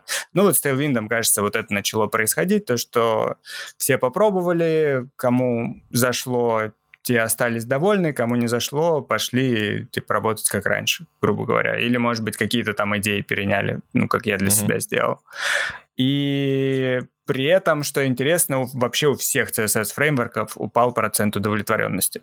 Ни, ни одного из вот тех, которые попали в вопрос, не было, который бы этот показатель улучшил. То есть там все и Bootstrap, Ant, Bulma, вс- угу. у всех этот показатель ухудшился. А как ты думаешь, не знаю, что, что было предпосылкой? Ну, э, я могу предположить, что вот у меня просто еще есть тут ссылочка про тренды в дизайне, и э, тут, допустим, есть такая циферка, что на триста процентов почти, что выросло, вырос э, запрос на дизайнеров вот в... в двадцатом году, правда, вот, но, короче, похоже, что все больше и больше компаний, да, хотят себе уникальный mm-hmm. дизайн, все больше и больше компаний хотят э, не какой-то собранный из готовых решений, и людям приходится кастомизировать эти фреймворки, да. а это как вот, знаете, прям как картинка, где ты такой радостный, mm-hmm. когда что-нибудь на нем делаешь, а где не очень радостный, когда начинаешь его кастомизировать, практически любой, как бы там все бы не было классно сделано. А еще дизайн, дизайн-системы, да, то, что начали появляться. Ну, свои, видимо, да. Свои да, дизайн-системы. Да, да. Видимо, все очень удовлетворены своими дизайн-системами. Да, сейчас. Ну и плюс тренд на вообще создание дизайн-систем, да, мы обсуждали это в том числе и одни между собой, и с Вадиком и Юлей, что угу. дизайн-система — это нечто большее, чем просто UIKit, и поэтому, скорее всего, из-за этого вот удовлетворенность такими готовыми решениями, она падает, потому что ты не можешь просто взять и прям в эту систему это внедрить. Тебе приходится делать что-то свое. Но это... Да, это спекуляция, не знаю, может быть, действительно это как-то связано, может быть, не связано совсем. Ну, на самом деле, еще же показательно то, что появляются всякие headless-фреймворки, то есть, которые не содержат никакой верстки. Mm-hmm. То есть, ну, понятно, что это тоже сейчас пока такая экспериментальная технология во многом, но в целом вот в этом году это прям стало на виду. То есть, mm-hmm. прям... Mm-hmm. Это, это как раз потому, что хорошая основа для своей дизайн-системы, потому да, что да. чаще это все-таки касается визуального языка, mm-hmm. чем поведения, и в этом да, плане... Плюс это... есть уже хорошие закрепленные ю экс-тренды, да, когда мы ожидаем, что это будет работать так, да? Mm-hmm. То есть, когда у нас там, не знаю, в селекте мы что-то можем а, поискать и таб- табиком понавигировать по выпадающему этому списку. Или, ну, какие-то просто вот вещи, которые ты просто ожидаешь, что будет так, а не иначе. А, и так как, скорее всего, там уже накопилось много-много маленьких корнер-кейсов, которые решены, зачем тебе все через это проходить? Ну, мы тоже на одном из проектов проходили через боль с тултипом, да? Когда, казалось бы, вроде очень простой элемент, но если пытаться сделать его хорошо для очень многих кейсов, а мы там решали кейс с графиками, и не только, на самом деле, чтобы он универсально работал вообще во многих местах, то когда ты через это прошел, ты думаешь, блин, ну а зачем мне еще раз потом через это проходить, если где-то есть решение, которое я могу стилизовать под себя, но там все проблемы будут решены. Поэтому, наверное, такие, конечно, ю ай-киты, которые стелес, они будут набирать популярность, и это круто. То есть, потому что, ну, окей, будет какое-то универсальное решение, оно будет решать по дефолту много-много проблем, а как ты его застилизуешь под себя, это уже твоя задача, там, твоя проблема. Так, еще у нас что-то есть по си эс эс? А, там был вопрос как раз по си эс эс, по винде си эс эс. Угу. Спрашивают, с чем, по-вашему, связан такой взлет? Угу. Я, если честно, не слышал про винде си эс эс. А, ну, а, вот но раз... взлет... Я посмотрел... Сейчас, извини, я посмотрел... Я сейчас... Там же по умолчанию открывается процент удовлетворенности, и у винде си эс эс он восемьдесят четыре процента. Важно переключиться mm-hmm. на вкладку с использования, и там видно, что используют его два процента. Ну, то есть э, я вот скинул ссылку mm-hmm. на кривую Гартнера, где как раз показывают, как... Ну, вот то, что мы уже обсуждали, как это происходит с GraphQL, да, с да, микрофронтентами, что еще мы там вспомнили, то, что, да, очень маленькая часть людей попробовали это, им ну, очень понравилось, но... Первое и, время. И они, да, да, да, и они вот на, этом, на Потом, этой эйфории от да. того, что они нашли что-то новое, дали этой библиотеке хорошие оценки. Ну, правильнее посмотреть, что за оценки будут через год, через два, потому что, как мы видим, даже по тому же Tailwind, он тоже довольно долго набирал популярность перед тем, как вот она сейчас начинает у него падать, и люди начинают понимать проблемы, которые есть у этого решения. У каждого решения есть свои проблемы. Mm-hmm. Да, Андрей, да. у тебя это может побольше информации. И, скорее всего, там не будет прям чего-то феноменально выдающегося. Хотя посмотрим. Я, кстати, предлагаю перейти к твоему тредику, который, мне кажется, из всех тред... из всех обзорных статей mm-hmm. по трендам самый, самый нормальный, самый интересный. Потому что Спасибо. Не повторяю. Да, Никита, это объективно. Мне он понравился. Вот, потому что у нас не так много времени осталось. Хотелось бы еще напредсказывать будущего с нашей стороны, да? Ну и обсудить вообще предсказания чужие. Ну, так как трезик твой, давай, зажигай. Чего ты там нам на трендировал? Ну, это да. Это итоги этого года, они в большой степени построены на том, что мы за этот год обсуждали на этом подкасте, потому что было видно, если тема возвращается несколько раз, значит, она э, имеет какие-то под собой основания. А первую тему мы даже уже довольно много обсудили, мне кажется, то, что фронтенд потихоньку уходит обратно на сервер. А, не обязательно весь, не обязательно везде, но все больше появляется на этот спрос и появляется... довольно... Ну, в этом году очень много появилось решений. Uh, у нас появился, по крайней мере, анонс uh, реактовских серверных компонентов. Uh, про Марка все вспомнили, да, которому восемь лет или тоже сколько-то там. Uh, появились... Uh, блин, забыл название. Фреймворки так, как раз такие, типа, около микрофронтендовые, которые позволяют как раз мульти-пейдж-аппликейшены делать из своих э, приложений, которые будут там максимально рендериться на сервере и минимальную часть э, джей эс генерить. Ну, вот я Тот же Remix. Угу. На седьмые рельсы, которые вот буквально только что да. вышли, да, это еще такой шаг в сторону возвращения к серверу. Ну и вот тот же Remix, который недавно появился, и его больше сравнивают как раз с рельсами, чем с э, тем же Next. То есть, типа, это насколько я понял, более правильный, э, правильная аналогия, с чем его стоит сравнивать. Э, так что да, похоже, есть запрос, есть уже решения, которые можно использовать э, вполне себе эффективно, и, ну, кажется, дальше мы только будем в эту сторону двигаться. Но там, где это действительно нужно. Понятно то, что есть супердинамические приложения, где нет смысла хоть что-то пытаться тянуть на сервер, но есть приложения, где у вас большая часть контента статичная, и если будет хорошее решение для того, чтобы э, автоматически даже, да, понимать, как, например, Марка это делает, то что они автоматически понимают, что у вас меняется, что у вас нет. В случае с реактовскими компонентами самим нужно размечать. Э, но, как бы, да, на любой вкус у нас начинают появляться инструменты для того, чтобы, ну, опять же, снижать нагрузку на клиенте. Угу. Ну да, посмотрим, к чему это все придет, потому что так-то и Phoenix фреймворк уже был, и непосредственно еще знаменитый Королев э, тоже уже был. Но да, э, посмотрим, э, к чему все это будет двигаться. Что у нас а, там? Astro, во, вспомнил, фреймворк, э, да, который как раз на... Ну, он с разными фронтенд-библиотеками работает и позволяет делать как раз вот эти типа... острова, они это называют. То есть, типа, у тебя есть статическая часть, и есть вот остров интерактивности в нем. Я сильно глубоко не копал, но вот это тоже в ту сторону, mm-hmm. что меньше джей эс, а больше эйч ти эм эль. Рост зарплат еще. А, рост зарплат-то третья. Да, можем про нее ну, поговорить. Мне кажется, про application фреймворк мы тоже более-менее... Ну да, то, что application фреймворки у Svelte и SvelteKit, у Vue, Vue, ой, у Vue Next, да, там у вышел React третий Next, Vue, да. Обязательно должен появиться третий Next. У React есть Next, теперь еще Remix появился, там, даже у Solid, да, то есть довольно такая супер нишевая и, можно сказать, пока еще экспериментальная библиотека реактивная, даже у них уже есть Solid Start, по крайней мере, в бете. Ну, потому вот. Что, видишь, сложно сейчас уже конкурировать, не имея чего-то такого. То есть, да, люди да. привыкают, это удобно. Где-то, где-то, конечно, не очень удобно, но тем не менее. Вот, вот рост зарплат в СНГ. Да, что это произошло? если вы если вы зарегистрированы в социальной сети Twitter, то вы точно знаете уже все.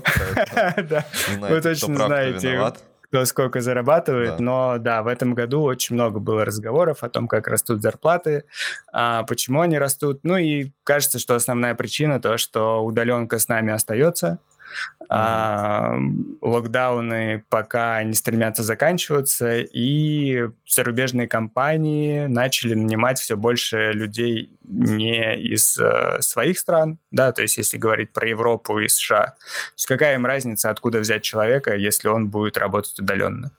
Им дешевле взять человека из там, СНГ, из Индии, не знаю еще, какие страны сейчас, кстати, в этом, от этого сильную выгоду получили, я думаю, не только мы. И да, ну, если сравнивать эти зарплаты с нашим локальным рынком, то, получается, они предлагают больше, и локальному рынку приходится подтягиваться. Да, то есть и и... получается, что просто потихонечку будет идти процесс выравнивания зарплат. Ну, это, собственно, угу. обычный такой экономический процесс. Но да, но был, конечно, в некоторых такой. странах с этим возникли проблемы с локальным ай ти. Вот, насколько я не знаю, тут, наверное, Андрей лучше расскажет, то, что вот как раз в Беларуси и Украине с этим проблема, потому что там локальному рынку сложнее подтянуться до этих зарплат. И там поэтому так... локаль, локальное ай ти, и его и, типа и не было, да, довольно давно уже? Ну, его особо и не было, на самом деле. То есть э, и Беларусь, и Украина — это в основном аутсорс. То есть тут, ну, практически девяносто процентов аутсорса. То есть э, если там ты не знаешь ничего про программирование, это окей, и тебя можно дать женом. А вот если ты не знаешь английского, то никаким женом тебя никто не возьмет. Mm-hmm. То есть неважно, что ты там знаешь про программирование. Бесполезно абсолютно. Вот. Ну, конечно, есть всякие там крупные штуки, типа вот Wargaming, да, был, ну, есть, uh-huh. в принципе, там ИПАМ, но ИПАМ уже недавно не белорусская компания. Uh-huh. американская, так что, ну да, и поэтому, в принципе, тоже аутсорс. Так что тут изначально не было какого-то крупного рынка своего ай ти, поэтому такой проблемы изначально. Ну и зарплаты, на самом деле, всегда платили, принято было платить в долларах, то есть э, зарплаты в Беларуси и Украине платятся не в привязке к местной валюте, а к доллару обычно привязываются. Ну да, ну тут, в общем-то, со временем так произойдет, потому что некоторые компании, наверное, там смогут это вынести, некоторые не смогут, но так или иначе будет просто наблюдаться выравнивание по зарплатам в течение определенного периода времени, потому что такой буст, он, скорее всего, всем тяжело дается, ну, потому что компаниям нужно перестраивать все, там, взаимоотношения не только со своими сотрудниками, но и со своими партнерами, но это неизбежная штука, то есть все к этому будут идти, все будут повышать зарплаты, все будут повышать ставки и так далее. И со временем мы просто придем в какую-то новую реальность, которая более-менее зафиксируется и будет рост уже такой, просто среднерыночный. Ничего тут дальше прям уникального не будет. Так, ну, там будет... Не знаю, ну вот эти предсказания, то, что когда удаленка закончится, западные Все. компании уйдут с локальных рынков, и типа компании локальные не смогут тянуть вот эти невероятные айтишные зарплаты. Ну, посмотрим. Да. А, мне кажется, что экономические прогнозы давать еще сложнее, чем технологические. Да. Тут вообще ничего не угадаешь. Можно постфактум просто сказать, что вот, оно вот так случилось. А что будет в будущем, никто не знает. Если кто-то говорит, что знает, Но... он, скорее всего, врет. Тут да. же не только еще дело в ковиде, а еще дело в том, что, скажем так, отношения вот, ну, в западных странах между работниками и нанимателями обостряются в последнее время mm-hmm. даже в ай ти. То есть, mm-hmm. потому что сколько скандалов уже сейчас э, и в ай ти, и там в Гугле уже свой профсоюз, который, в принципе, активно действует, например, по той же удаленке. То есть почему удаленку не вернули сразу, допустим, в том же Apple, в том же Гугле, потому что сотрудники были против. То есть как бы это не желание руководства. Ну и, соответственно, во многом руководство будет использовать, собственно, рабочую силу из стран более бедных как такую замену для особо несогласных. То есть интересный, кстати, интересный момент. Люди не хотят возвращаться на удаленку, поэтому вместо них наймут людей, которые будут работать удаленно. Да, вполне. Ну, там же не только про это. Там конфликты, там и про харассмент, и про зарплаты, и про то, что, типа, условно, вот почему там у нас, условно, нас лишают премии за неудачный там старт проекта, в это время там топ-менеджер получает за этот же проект премию. То есть, ну, всякие такие вопросы начинают возникать. Тут же, на самом деле, неважно, из-за чего там работники организуются. Когда они один раз организовались, потом они начинают спрашивать разные неприятные вопросы. И, ну, что-то на них не отвечает. Хорошо, на самом деле. Ну, кстати, Рич Харрис, Конечно. он же именно так ушел из... Я вот не помню, в последний он же в новостных изданиях в основном работал. Mm-hmm. Я не помню, какое последнее было, то ли Нью-Йорк Таймс, то ли Вашингтон Пост, ну, тоже какое-то большое. Может, Гардиан, наверное, Гардиан. И там тоже какие-то были проблемы с... у Гардиана со своим... то ли с профсоюзом каких-то работников, причем даже не фронтендовых. А, ну, то есть вообще, которые, по-моему, разработки не касались, и там а, много людей просто, ну, причем таких, в том числе и громких личностей, как Рич, они просто ушли из этой компании в знак протеста. Извините, я просто не, не удержусь, тут не, не могу не, про ссылочку. Мне кажется, Ислам только что вышел из чата, обратите внимание. Да, там просто. Да, да, да, наконец. Отсылочка для вимеров. Ну, надеюсь, он вернется. Да, ну, действительно, ну, как бы мы сейчас наблюдаем какие-то перемены, они перемены довольно серьезные, но мне кажется, что рыночек порешает, и, в принципе, все плюс-минус выровняется. Так или иначе, там, какие бы проблемы не были, то, ну, профсоюзы это всегда хорошо, потому что в целом... Именно сотрудники, да, там именно работники, они что-то создают. А, а люди, в том числе из топ-менеджмента, они скорее помогают им в этом деле. Поэтому предлагаю двигаться дальше, а то, мне кажется, мы как раз вот где-то за к трем часам э, тайминга мы закончим. Все. Ну, можем дальше, да, побыстрее. То, что Rust стал языком для фронтенд-тулинга, Ну, не то, что тоже стал, но становится скорее, да, то есть есть какой-то такой тренд, не знаю, опять-таки, возможно, здесь это э, сыграла вот эта э, кривая хайпа, э, сейчас да. раз на хайпе, хотя вот, например, там Дима Коваленко активно да. его ругает. Есть за что, но тут я сразу сделаю комментарий, э, нельзя сравнивать в вакууме, потому что есть языки с джи си, есть без джи си, э, и если мы будем просто сравнивать языки без джи си, то раз здесь будет э, прям няшечка и плюшечка. Конечно, если мы говорим про языки из джи си, там можно более выразительные средства использовать, пряча за абстракциями управления памяти какие-то неудобные вещи. Раз тебе не всегда может такое позволить, отсюда у него и какие-то сложные моменты с тайм-марками и прочей ерундой, которые просто необходимы ему. Но это та небольшая ремарочка. Скорее, такой комментарий для Димы, чем для всех остальных. Но если вам, вам стало интересно, о чем я сейчас говорю, то можете познакомиться с Растом. А так, да, само по себе это интересно, что как бы... Когда-то давно мы страдали от того, что не могли писать тулинг на том же языке, на котором пишем все остальное. Пришел mm-hmm. Node.js. А сейчас мы такие, о боже мой, о боже мой, как же мы так пишем тулинг на Node.js, давайте писать его на чем-то другом. Ну, когда история движется по спирали, когда-то снова устанем от тулов, которые написаны не на Node.js, и, переп... и перепишем все снова на JavaScript. Ну, посмотрим, да, в следующем году, как этот тренд будет э... развиваться. Потому что пока тоже не то, что прям супер много решений появилось. То есть mm-hmm. у нас есть и эс билд, у нас есть эс ви си, который, по сути, по-моему, просто и эс билд и использует. Дина, да, отчасти на Расте написан. И ром тулс переписывают на Раст, mm-hmm. получив фандинг. Ну, из громких имен как будто, да, как будто это и все. Mm-hmm. Поэтому посмотрим, что из этого дальше. Да, и фандок, конечно. Да, естественно, ну, фандок — это вообще универсальный тул для всего, да, то есть не только для JavaScript, а вообще для всего, поэтому а, здесь как бы какие есть альтернативы. Это то кольцо, которое будет править всеми. Скинь пока на него ссылку. И говоря про как раз фандинг, следующая тема — это то, что open source начинает все больше получать венчурного капитала. Это не супер новый тренд, но это тренд, который развивается, потому что в этом году было довольно много этапов, причем новых, да, это не обязательно какой-то сид-фандинг, это уже там какой-то вторые, третьи этапы, там Vercel, они уже собрали больше триста миллионов а, на фандинге, Dina, Rom Tools, Remix, все они сейчас а, работают с фандинг, а, как сказать, деньгами. Ну, с венчурными а, инвестициями. Да, да, да, с венчурными а вот инвестициями. Интересно, откуда это пошло, потому что не очень понятно, где здесь выгода. То есть мы это немножко обсуждали вскользь, когда как раз, по-моему, Rom Tools обсуждали и да, то, угу. как они привлекли венчурные инвестиции. Вопрос ну, в том, типа, а инвесторы где видят прибыль? То есть это... Ну, во-первых, просто сейчас денег инвестиционных стало намного больше, то есть... Просто по привычке уже инвестируют, лишь бы во что-то. Ну, нет, просто, ну, их же нужно куда-то деть, то есть у тебя есть вариант, у тебя есть варианты положить их в инструменты условно надежные, которые там тебе дадут отрицательную, скорее всего, доходность, то есть ты их будешь просто терять и поджигать.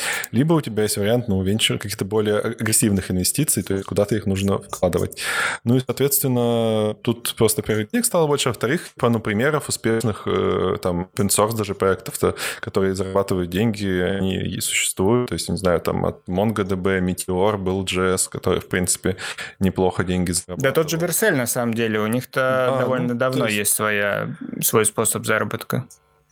От ну, стартапов же не возможно, требуют обычно типа... сразу иметь какую-то модель монетизации, сразу идею, что вот вы сразу должны предоставить, как вы там будете зарабатывать. Если у вас продукт, он может стать популярным, в принципе, потенциально он как-то может монетизироваться. Ну, типа tool as a service, да, по-моему, мы как раз про Rom Tools ну, думали, да. что это, ну, если он сейчас он наберет популярность, все на него перейдут, то можно сделать тоже какой-то э, сервис вокруг него и, mm-hmm. и зарабатывать на этом.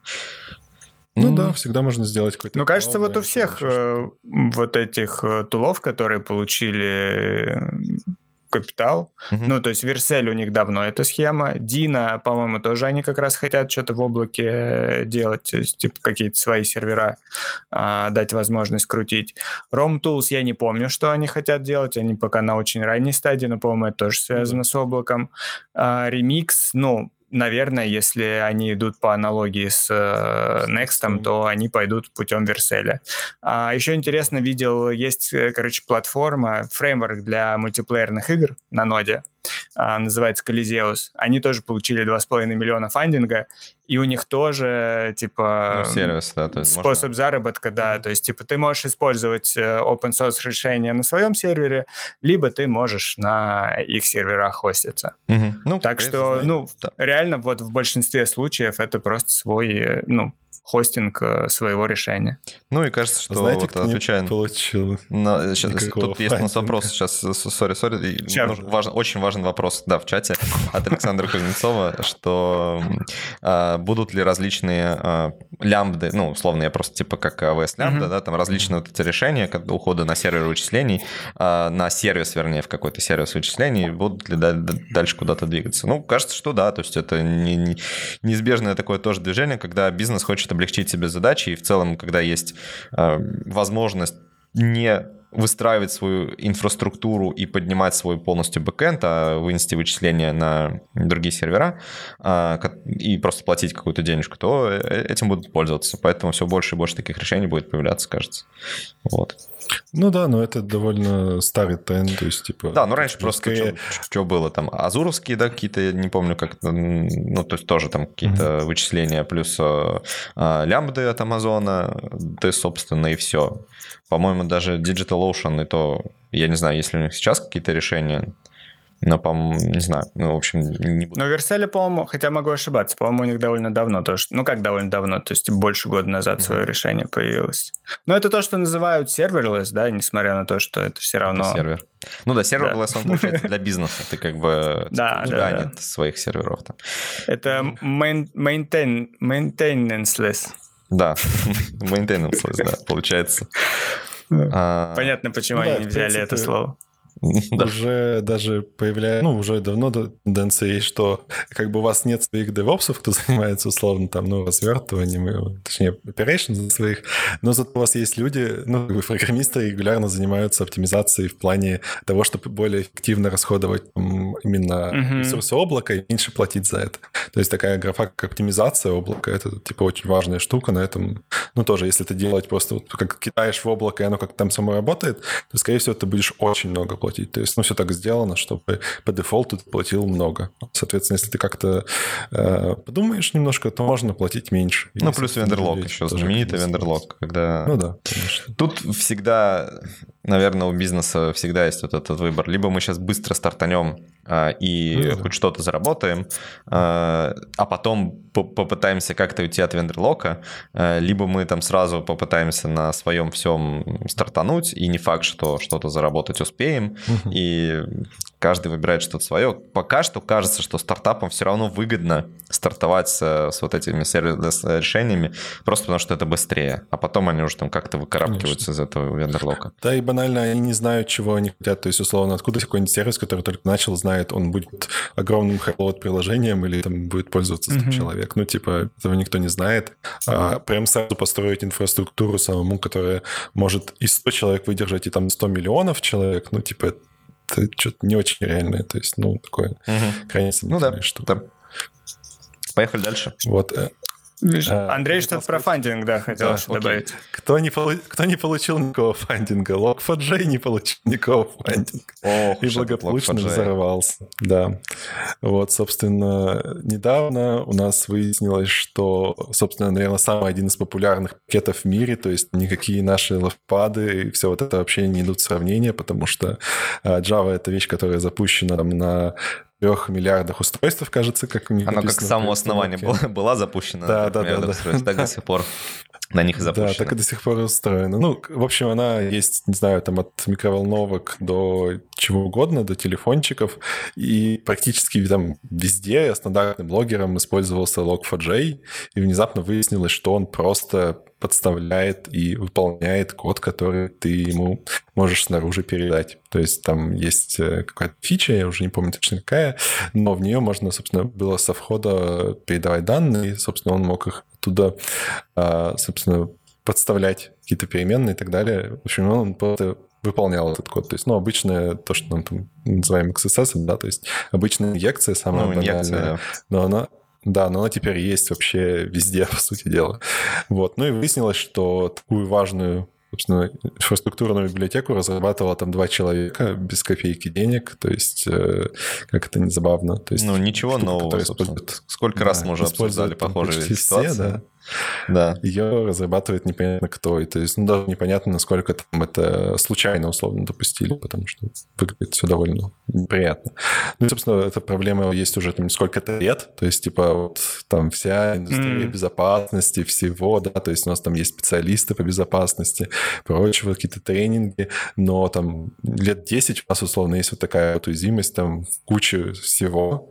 И это все как-то проходило аудит безопасности, все такое, и, собственно...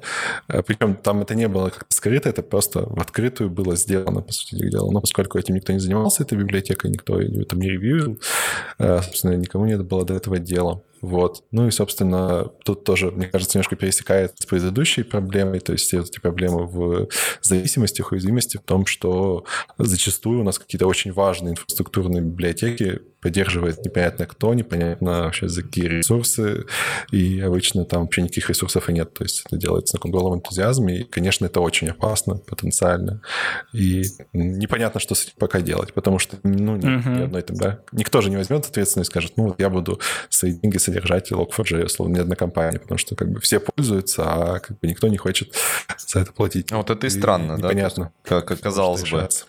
Тебе, по идее, выгодно должно быть, что ты можешь там переложить какие-то ну, да. задачи на других разработчиков, и чтобы они там закрывали твои проблемы, чтобы вот такого не было, да, когда внезапно ты можешь потерять кучу денег из-за того, что ты используешь библиотеку, не вкладывался в нее, а там такая уязвимость.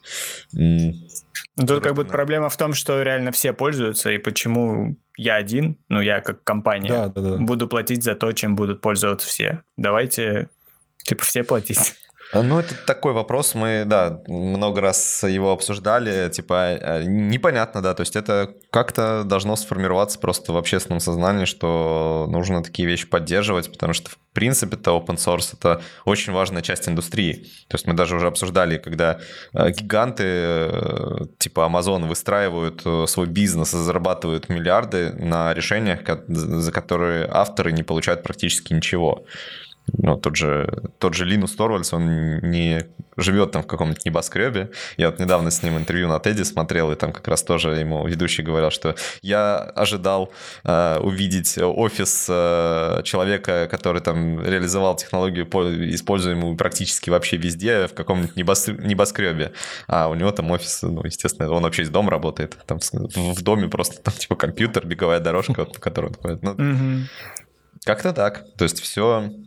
перевернуто немножко наизнанку, возможно, со временем, вот после, может быть, каких-нибудь общественных волнений, я не знаю, есть ли они, кстати, вот сейчас лог фор джей еще раз труханул, а, вопрос с open source, придет ли это к чему-то, мне кажется, что нет, то есть это всегда так было, и вряд ли, вряд ли что-то изменится.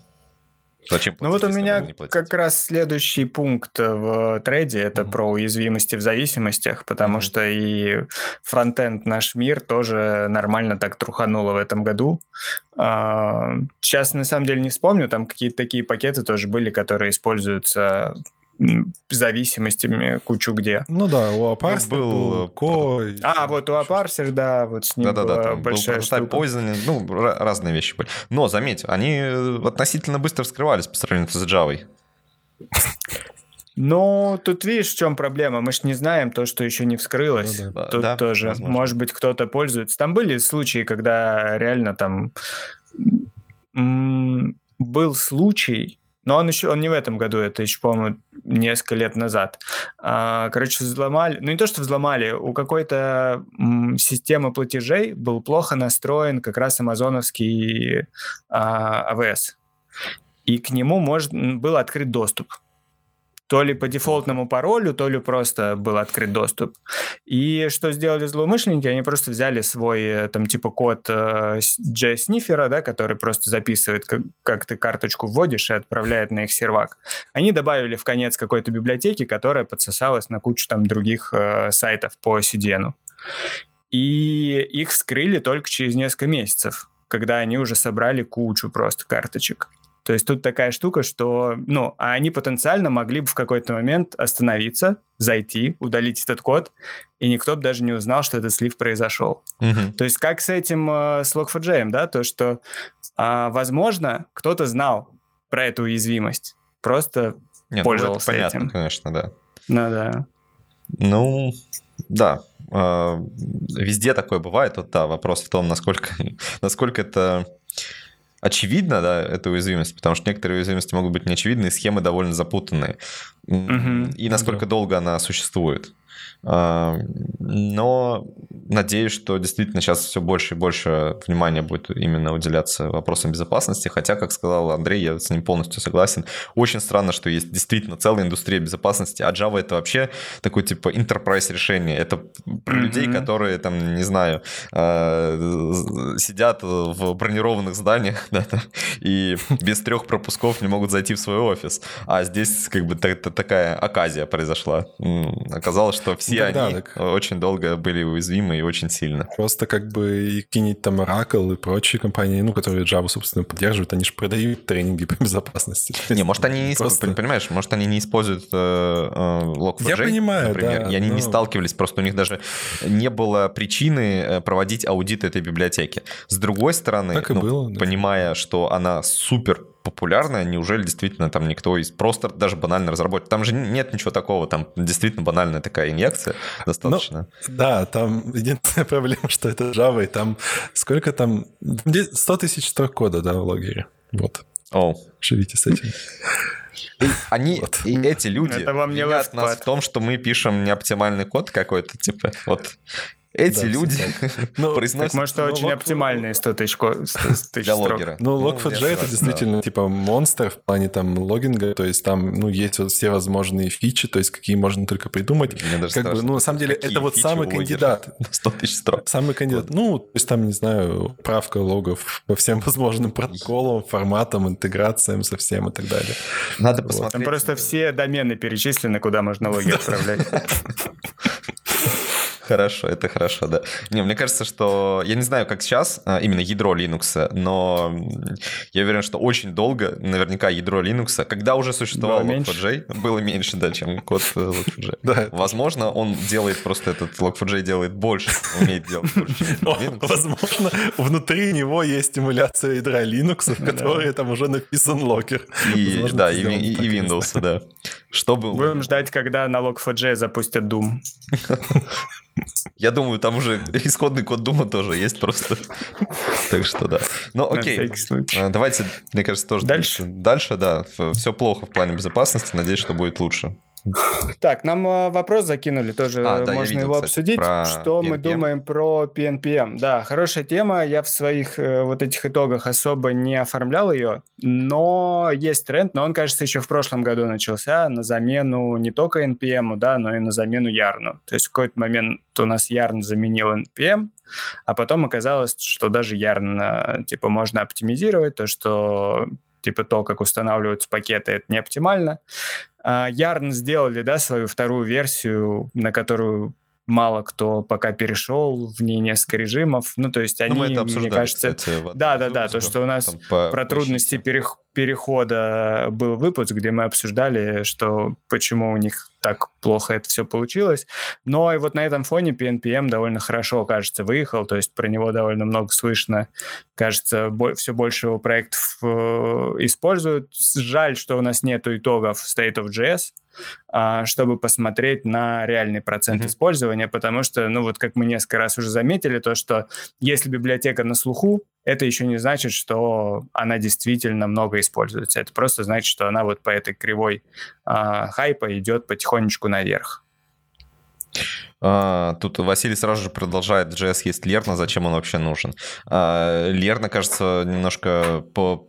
перпендикулярная штука. Все-таки Лерна — это больше про связь проектов между собой, а пи эн пи эм — это больше про пакетный менеджмент. Хотя, да, понятно, что там отчасти есть переиспользование э, пакетов э, и там, и там, но это просто разные задачи. От того, что некоторые решения могут пересекаться, это не значит, что задачи одни и те же. Ну, сейчас, да, у Ярна тоже появились эти workspaces, которые пытаются решать э, проблемы монореп. Ну, да, тут... Не получится Лерной заменить пи эн пи эм. Ну, то есть, как бы, скорее, что можно, можно, можно сделать, там, условно, используя Лерну и эн пи эм, сделать какой-то гибрид, когда тебе часть функциональности эн пи эм как бы не нужна, но, опять-таки, это просто разные решения для разного, то есть здесь не нужно, мне кажется, одно с другим mm-hmm. совмещать. эн пи эм — это именно пакетный менеджер. Мы обсуждали это, то есть лучше действительно просто поищите там выпуск и... Наверное, в названии что-то такое будет. И у пи эн пи эм единственная сейчас проблема, как и у всего малопопулярного, то, что есть какие-то ошибки несовместимости, и, возможно, так просто, например, на какой-то большой проект не затащить. Не затащить. Если mm-hmm. с нуля сразу его используют, то, наверное, каких-то особых проблем не будет. Но adoption... Но там есть равно... опасности в как раз транзитивных зависимостях и так далее. Насколько да. понимаю, можно напороться на библиотеку, которая вам будет нужна. И... Но у меня, может быть, устаревшая информация, но, по крайней мере, то, что, например, с, со вторым ярном, вот в этом режиме, похожем на пи эн пи эм-овский, там бывают пакеты, которые просто отказываются нормально заводиться в этом режиме. Ну, а adoption все равно будет инертный достаточно, потому что это, опять-таки, мы сейчас продекларируем то, что как бы уже несколько раз декларировали, что тот, тот, кто первый, того и тапки, да, то есть тот, кто первый на рынок пришел, тот будет всегда по инерции очень сильно популярный, а чем позднее пришло решение, тем оно будет менее популярно, хотя, возможно, даже наиболее эффективно. И, угу. конечно, будет польза, хорошая пользовательская база по качеству, я имею в виду, у пи эн пи эм, потому что там, скорее всего, люди будут к нему осознанно приходить, потому что они понимают, зачем им пи эн пи эм, но даже если вы захотите осознанно к нему перейти, это, к сожалению, возможно, не, не будет хорошим решением для вас, для вашего проекта, просто в силу того, что ваш проект уже там, пять лет, например, существует, и он оброс какими-то решениями, возможно, какими-то даже костыликами, и будет очень больно, тогда, и непонятно тогда зачем. С нуля. Ну и как мы говорили, то, что лидер в лице Ярна просто взял и добавил аналогичный режим. Uh-huh. пи эн пи-режим у них uh-huh. есть, он, он просто теперь не дефолтный, но все равно он есть. Uh-huh. Ну, здесь тоже можем сразу затронуть, что, да, не в пак-комедийном у тебя эта тема, угу. что, в принципе, такое происходит сейчас много где, но кажется, что активность вот этого появления нового, она тоже снижается. Потому что, возможно, сейчас просто нет каких-то больших глобальных проблем в веб-разработке. Появляются альтернативы, но я бы не сказал, что эти альтернативы прям реально решают какую-то задачу, которую не решали их предшественники или не решат там, в следующей версии. То же самое там пи эн пи эм и Yarn, да, там кого-то mm-hmm. говорим. Лидеры, они всегда будут втягивать в себя вот эти удачные решения, неудачные отфильтровывать. Ну и кажется, что каких-то вот этих передвижений мало. Хотя... Но вот с альтернативами веб-паку интересная тема, потому что там у них же главное преимущество — это zero config или там minimal config, и в этом плане веб-паку действительно сложно что-то сделать, и они, кажется, довольно правильно идут просто в другую сторону. Они добавляют model federation, они... адаптируются под более сложные проекты. То есть, если у вас проект большой, вам нужен веб-пак, вам нужен типа полный контроль над тем, как у вас а, работают все ресурсы. Если ну, у вас... же тоже сейчас эй пи ай-шку выпустил, которая такая м- удобно встраивать туда плагины, там еще эй пи ай mm. лучше тем, что там ярко выражены этапы э- непосредственно анализа кодовой базы, преобразования этой кодовой базы, да, там, то есть в отличие от веб-пака, где плагин непонятно, как они взаимодействуют друг с другом, там mm-hmm. становятся понятны выделенные этапы, э- соответственно, он тоже обрастет какими-то плагинами, э- но как бы теряется немножко, наверное, концепция zero конфига, но это мы угу. тоже опять-таки... И веб-пак тоже, насколько я там сталкивался с проблемой, там, например, порядка подключения лоадеров или плагинов, они тоже над этим работают. Там угу. тоже появляются свойства, которые позволяют регулировать, кто зачем будет, то есть типа более явно... Э- ну, задавать э, вот порядок выполнения ну, как раз этих. Так что это такая вещь, которую они, ну, типа, могут себе позволить э, доработать. Ну да, ну и проблема-то неизбежна в том плане, что если ты используешь какое-то zero config решение, то, скорее всего, оно будет работать для тебя, пока у тебя проект небольшой. Угу. Как только у тебя проект усложняется, он становится больше, там нужны новые фичи, э, тебе становится нужен и конфиг. Что-то угу. ты все равно захочешь там доработать, доконфигурировать, поставить какой-нибудь плагин, написать свой. Поэтому тут как бы... Ну вот интересно будет посмотреть на результаты State of джей эс по части вид, наверное, даже через годик. То есть, mm-hmm. потому что сейчас я вид пробовал просто поставить на каком-то небольшом проектике, и это действительно прикольно, потому что он по сравнению с веб-паком просто супер быстро работает. Который Vite? На... Vite он читается, это да? типа французское слово. Угу. Хорошо. Да, я его пробовал как раз в этом в ракет-скрипте, когда делал раппер над React, там как раз через Vite и гоняется. Тоже прикольно, да. Ну вот да, но ну, хочется понять, насколько это... Ну, когда тебе уже недостаточно zero конфига, насколько далеко ты можешь после этого двигаться. Вот на это интересно. И, наверное, это то, что мы узнаем уже в следующем году как раз. Угу. И дизайн токена. Да, это, ну, мне нравится тренд, потому что это просто продолжение того, что люди и так э, сами делают. Несколько попыток у разных э, компаний было придумывать свою спеку дизайн-токенов. А дизайн-токены, вкратце, это просто типа набор ваших токенов, э, касающихся дизайна. Это размеры шрифтов, цвета, отступы. Uh, ну, то есть все си эс эс-переменные, на основе которых строится ваша дизайн-система, если она у вас есть. То есть, по сути, дизайн-токены — это и есть вот фундамент дизайн-системы. Mm-hmm. Uh, несколько, ну, у каждой компании, которая там какую-то свою дизайн-систему делает, есть какой-то формат этих токенов. Иногда это просто плоский список си эс эс-переменных. Иногда их пытаются организовать в какой-то, uh, в какой-то конфиг. Да, того или иного вида. А, ну вот появилась инициатива от ви три си, то, что начали работать над спекой общий дизайн токенов. Интересно то, что она касается не именно си эс эс, а это именно JSON-формат, описание этих токенов, который в идеале будет шариться и между там, си эс эс, между, может быть, какими-то мобильными тулзами, и между приложениями для работы с графикой.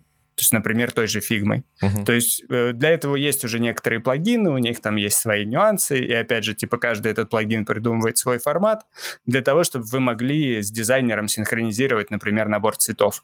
То есть сейчас нормальных решений, готовых для этого, довольно мало, и они там есть с нюансами. Если у нас будет общий какой-то формат, это будет, мне кажется, очень хороший шаг в сторону унификации. То, что вы можете использовать любое решение для дизайна, и вы можете использовать любое решение для уже непосредственно фронтенда. И благодаря единому формату дизайн-токенов вы сможете спокойно эти вещи друг с другом синхронизировать. Ну, как бы да. И я... Так как мы уже прямо подбираемся к двухчасовой отметке, то, возможно, нам стоит проговорить какие-то тренды на будущий год. Честно говоря, из тех статей, которые я видел, мне ни одна не понравилась. Я просто как затравочку скину сейчас статью на некого Дэниела Абботта, который для The Next Tech пишет, что бы это ни было. Но я из того, что видел... Кажется, что здесь тоже. Это обзор, типа, вот, не знаю, какие языки программирования будут использоваться. Но вообще даже в широком смысле там есть и анализ просто рынка, что будет использоваться искусственный интеллект где-то. Ну и, в общем-то, это все мы слышали уже много-много лет подряд. Да? То есть там... Machine Learning, кстати, тоже такая тема, да, который какой-то несбывшийся тренд. Ну или пока Нет, в каком-то он, он, он затишье находится. Он, он работает и работает там, где работает. То есть ничего, революции никакой не произошло. Он почему? Вот типа появился Copilot, да, типа, и все такие вау-вау-вау. Но мне кажется, что все равно Copilot это отчасти больше, наверное, игрушка. Хотя, ну, чем-то он помогает. Да, там, я не могу сказать, что... А абсолютно... тебе уже дали инвайт? Мне сразу дали инвайт, я потыкался, О. не то чтобы мне там сильно... впечатлило, потому что, не знаю, может быть, я просто уже старый дед. Короче, мне, мне пока не кажется, что это тул прям суперэффективный, хотя интересный.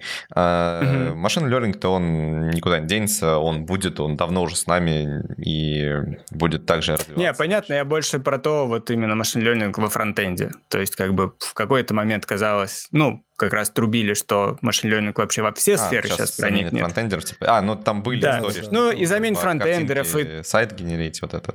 Да, ну да. да, и в целом, ну, и в работе с юзерами-то, ну, я, например, пока еще не особо встречал даже машин лернинга. Ну, типа предсказание покупок человека, ну, это и давно решенная проблема, так ну скажем. И то, как она решенная, опять-таки.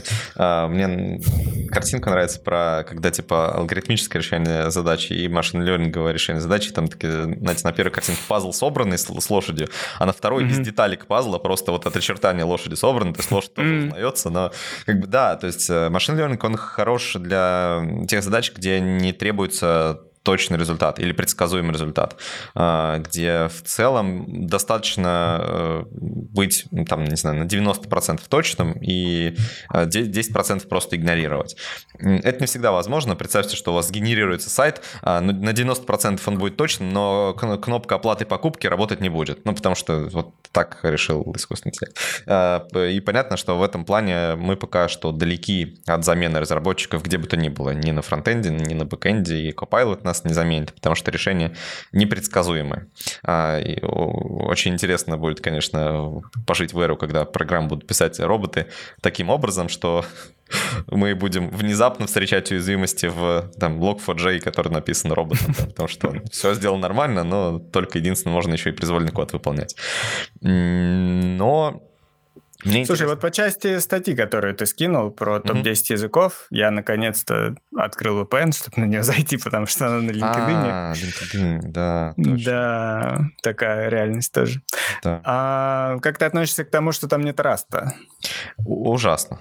Ну, типа, я вообще, как бы то, что я... Ну, э, если серьезно, это обосновано или все-таки C, C++ стоило заменить на Rust в этом? Ну, слушай, случае? Тут э, надо сразу такой сделать дисклеймер, что я не пишу ни на C, ни на C++, э, и не на Rust, можно сказать, профессионально, да, то есть там я чуть-чуть что-то писал на Rust. Но мне кажется, что э, вообще тренды типа, ну, посмотрите, JavaScript самый популярный язык, они смысла никакого не имеют. Это просто факт, и он неинтересный. Интереснее подсвечивать то, что у нас там появляется где-то на задворках, там, не знаю, не компьютер-сайенс, но вообще там развитие индустрии. И все-таки...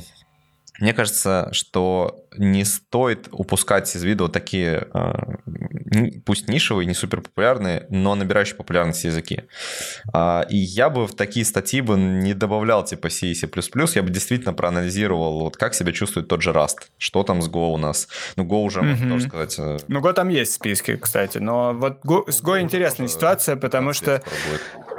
Uh, у нас же тоже в какой-то момент, помните, была ситуация, когда весь фронтенд тулинг, uh, ну не весь, но опять же, часть начали писать на Go. Да, ну ес билд. Uh, да, да, не-не-не, не ес билд.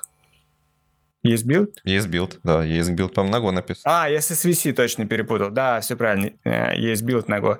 Uh, что-то еще, по-моему, было. Но и как будто... И все, ну, там, типа, насколько я видел там в своем окружении, фронтендеры пошли изучать Go, потому что просто интересно. Mm-hmm. Ну, как-то это прошло. Теперь там все раз пошли изучать. А, вот интересно, какая сейчас у Go... Какое сейчас у Go положение, если вы знаете. Понятно, что это бэкэнд все-таки язык, mm-hmm. что мы от этого подальше. Ну, Go вообще, мне кажется... Ну... Да, Андрей, давай ты.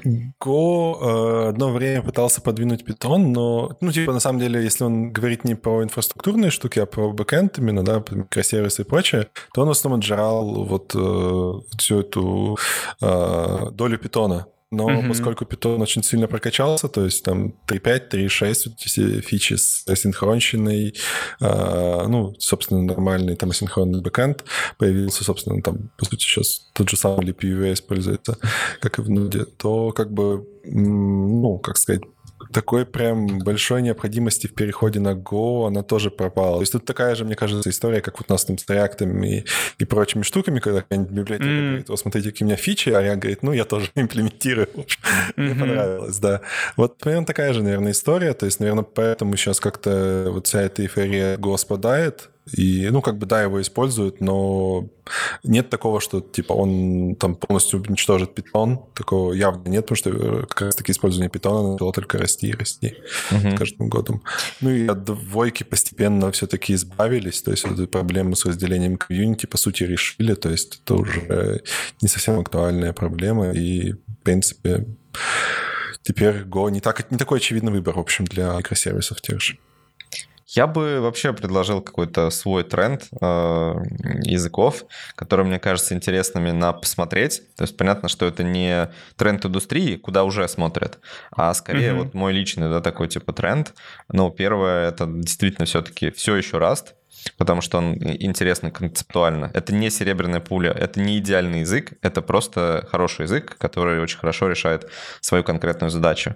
Я бы еще посмотри, посоветовал бы посмотреть на ним как раз замену питону и, вот, и таким языкам, потому что это действительно малоизвестный язык, но вот питонисты как раз больше на него смотрят, как не на Go, а на него, потому что он синтаксически очень... А, ладно, не очень, он просто приятный синтаксически, особенно питонисту. А, и еще пару языков выделил бы. Ну, Ruby, потому что в, вдруг сейчас рельсы седьмые. Рельсы снова, все, да? Да, все mm-hmm. будут писать на Ruby. Ну и сам по себе Ruby довольно интересный язык, и мне кажется, что его зря обходят стороной. Ну, допустим, в той же статье отмечено было, что Python — отличный первый язык. Возможно, но мне кажется, что Ruby в этом плане может быть даже лучше, потому что он ближе к человеческому языку, концептуально приятнее, там есть хорошее, хорошее ОП, и... В этом плане, возможно, он там, не оставит каких-то плохих привычек а, и э, будет понятен новичкам. Ну и плюс сам по себе язык хороший, красивый. А, и сюда бы еще отнес эликсир, а, как такой, не знаю, мой guilty pleasure, да, то есть это язык, который периодически возвращаюсь, не понимаю, где мне его применить, и ухожу, а, но он... Во-первых, он как Ruby, в плане, там, в некотором плане, не во всех отношениях, но синтаксически очень похож на Ruby. Это такое типа Ruby, построенный поверх Erlang. Он использует о ти пи, то есть это непосредственно фреймворк Erlang. Он использует Vim, виртуальную машину Erlang, и, по сути, такая как бы современная замена Erlang. И этот Erlang тоже имеет кучу интересных концепций в, в себе, поэтому, если вам интересно как раз-таки всякие распределенные штуки, микроф... хотел сказать фронтенда, но на самом деле микросервисы.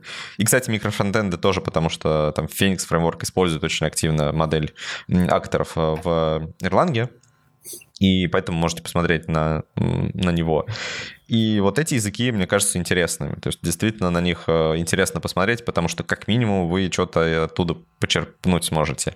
А, ну, типа вот это декларировать, что, ну, Java, Enterprise язык, ну, Python хороший для, для новичков, ну, там, JavaScript самый популярный веб-язык. А, это настолько какие-то банальные штуки, что, скорее всего, эти тренды не изменятся еще там пяток лет, а то mm-hmm. лет десять. Хотя я удивился, что там Kotlin, кстати, есть. Видимо, Kotlin тоже уже как бы... стал таким привычным. Странно, что там TypeScript нету. Да, TypeScript нет. Ну, там, видимо, как бы человек не сильно вникал, ну, там, типа, mm. видно, что он не про веб писал, а вообще про индустрию. Скорее всего, JavaScript это имелось в виду, плюс TypeScript, mm-hmm. там, типа, вот, условно, вот эти все ваши веб-языки. А все остальное, оно так и останется. То есть Go очень плотно занял нишу а, различного тулинга, инфраструктурных штук и прочего, благодаря HashiCorp, благодаря, там, Kubernetes, Docker и прочему. JavaScript, понятно, тоже никуда не денется. Java, скорее всего, пока будет банкинг, и его не перепишут внезапно, а его никто не будет переписывать с Java на что-то другое, на что-то другое. Вот. Поэтому все эти тренды будут скучными еще лет десять, и вот mm-hmm. такой я свой тренд предлагаю. Может, кстати, вы тоже что-нибудь предложите от себя. Будешь ждать возвращения рельса в следующем году? Да, да. Мне интересно. Они уходили вообще? Есть ощущение, что рельсы в какой-то момент действительно пропали из поля, по крайней мере, ну, моего зрения. Я помню, когда а, лет восемь назад типа, погружался только во фронтенд, именно mm-hmm. в вебовский, а, я прям, по-моему, чуть ли не начинал с рельсов, потому что тогда это был типа таким дефолтом ну, для фронтенд-разработки. Mm-hmm. Ну да, да, да. И сейчас, ну, последние там, типа, несколько лет я про рельсы очень мало слышал. Да, у меня тоже такое ощущение. Даже от фуллстеков, получается. Я ну, вот даже на, в своем подкасте там ребят некоторых звал, которые с рельсами были э, связаны так или иначе. Я опрашивал их, вот, э, и как раз... Мне кажется, что действительно есть такая тенденция, что они как-то, опять-таки, вышли на плато продуктивности, и про них ничего не слышно. Но угу. мне интересно было бы, если бы они немножко вот этот рынок немножко пошатали, снова угу. про них где-то начали слышать, потому что это всегда приводит к новым идеям, переменам, каким-то, ну, к распылению, да, когда, опять-таки, то, что мы обсуждали, когда новые фреймворки появляются, там новые библиотеки появляются, то какие-то лидеры, они начинают принимать вот эти тенденции. И в этом плане интересно было бы, конечно, чтобы рельсы снова стали на слуху. Потому что они действительно там проделали работу, они не, не оставались в каком-то, вот, знаешь, таком типа статичном состоянии, что ничего не меняется. Вот они, вот седьмая версия, она прямо сильно что там поменяла в себе, там концептуально поменяла подход. Насколько я знаю, опять-таки могу ошибаться здесь. Вот, поэтому... Да, мне бы хотелось бы, чтобы что-то такое произошло. Ну, там еще реально проблема с Ruby, что, что она всегда была привязана намертво к Ruby on Rails, то есть за пределами Ruby on Rails, по сути, Ruby не существовало, и получается, что и сейчас проблема эта остается. То есть если... Короче, будет зависеть от того, реально ли взлетит эта идея с хайком, с эм пэ а рубичная. Если она реально взлетит и будет хотя бы ограниченно использоваться, то думаю, что Ruby тоже вернется. А так, ну, просто как раз-таки для каких-то серьезных распределенных предложений там эликсир все под, подзахватил. Для ну и то, не то, чтобы подзахватил. Ну, Go, да, но многие... Go также... достаточно хорошо. Ну да, Python, Go, то есть типа для, именно для микросервисов есть другие технологии. А, ну, а single-page applications как бы тоже немножко подвинули все статичные штуки. Так что посмотрим, будет ли эта штука с эм пэ а и вот вся эта mm-hmm. история с Hotwire вообще в результате. Вот. У меня на следующий год особо нет никаких предсказаний. Единственная есть тема, за которой, наверное, придется следить, это то, что сейчас называют веб три. Мы, наверное, как-нибудь отдельно часть выпуска этому посвятим. Я думаю, да, потому стоит что отдельно поговорить. Пока кажется, что... Я просто надеюсь, что этот термин как бы умрет, так скажем, потому что то, что сейчас этим веб три называют, это какая-то маркетинговая фигня вокруг криптовалют, распределенных систем.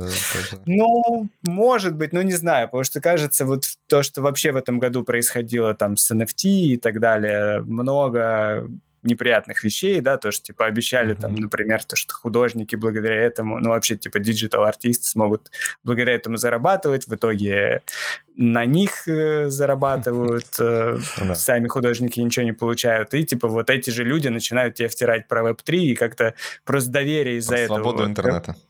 Да-да-да, вот как будто те люди, которые говорят про веб три, они подрывают доверие ко всему этому термину. Хотя там типа вот распределенные системы, распределенные альтернативы, да, там существующим соцсетям, ты, по-моему, когда-то рассказывал uh-huh. про них.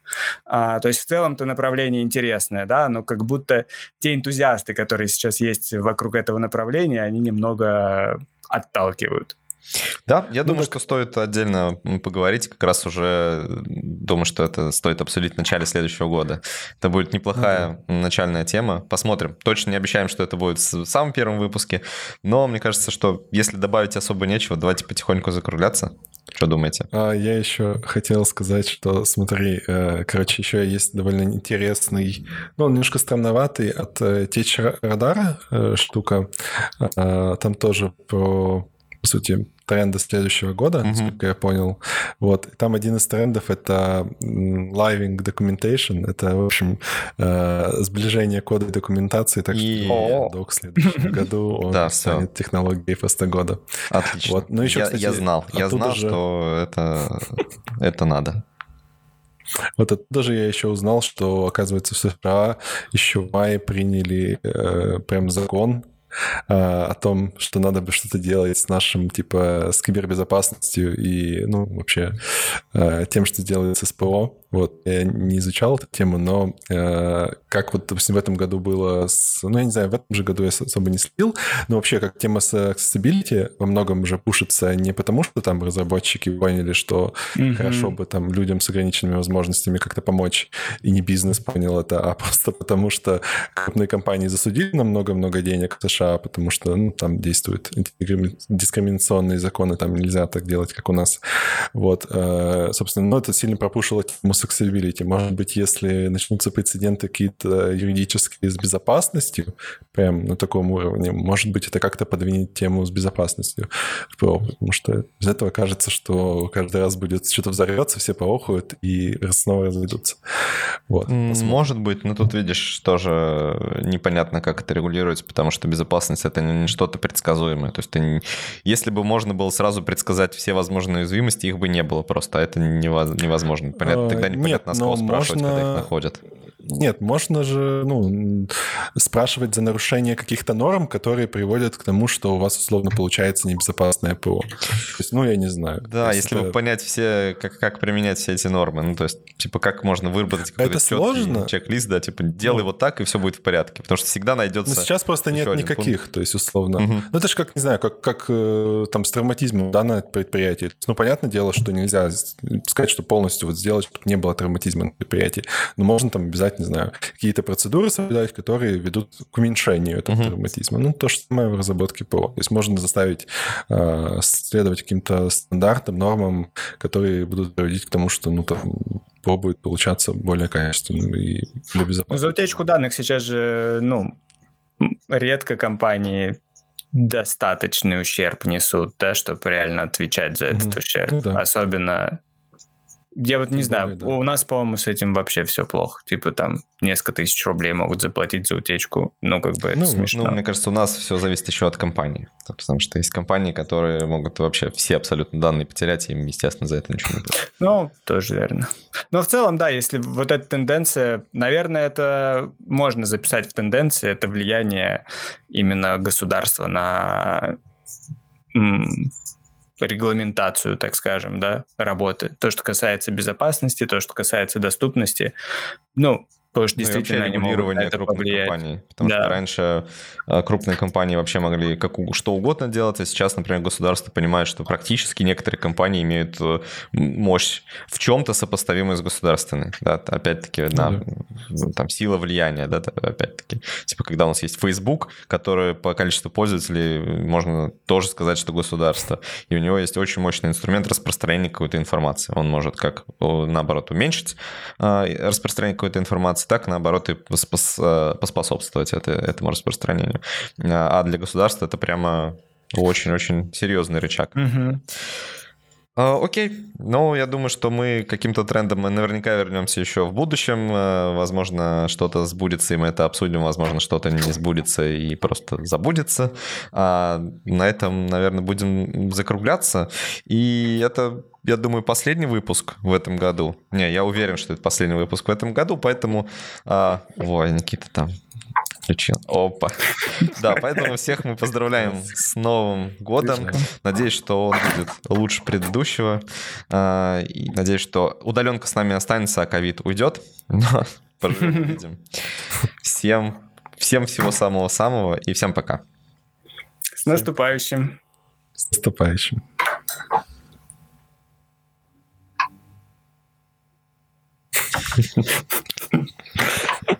Блин, очень она яркая.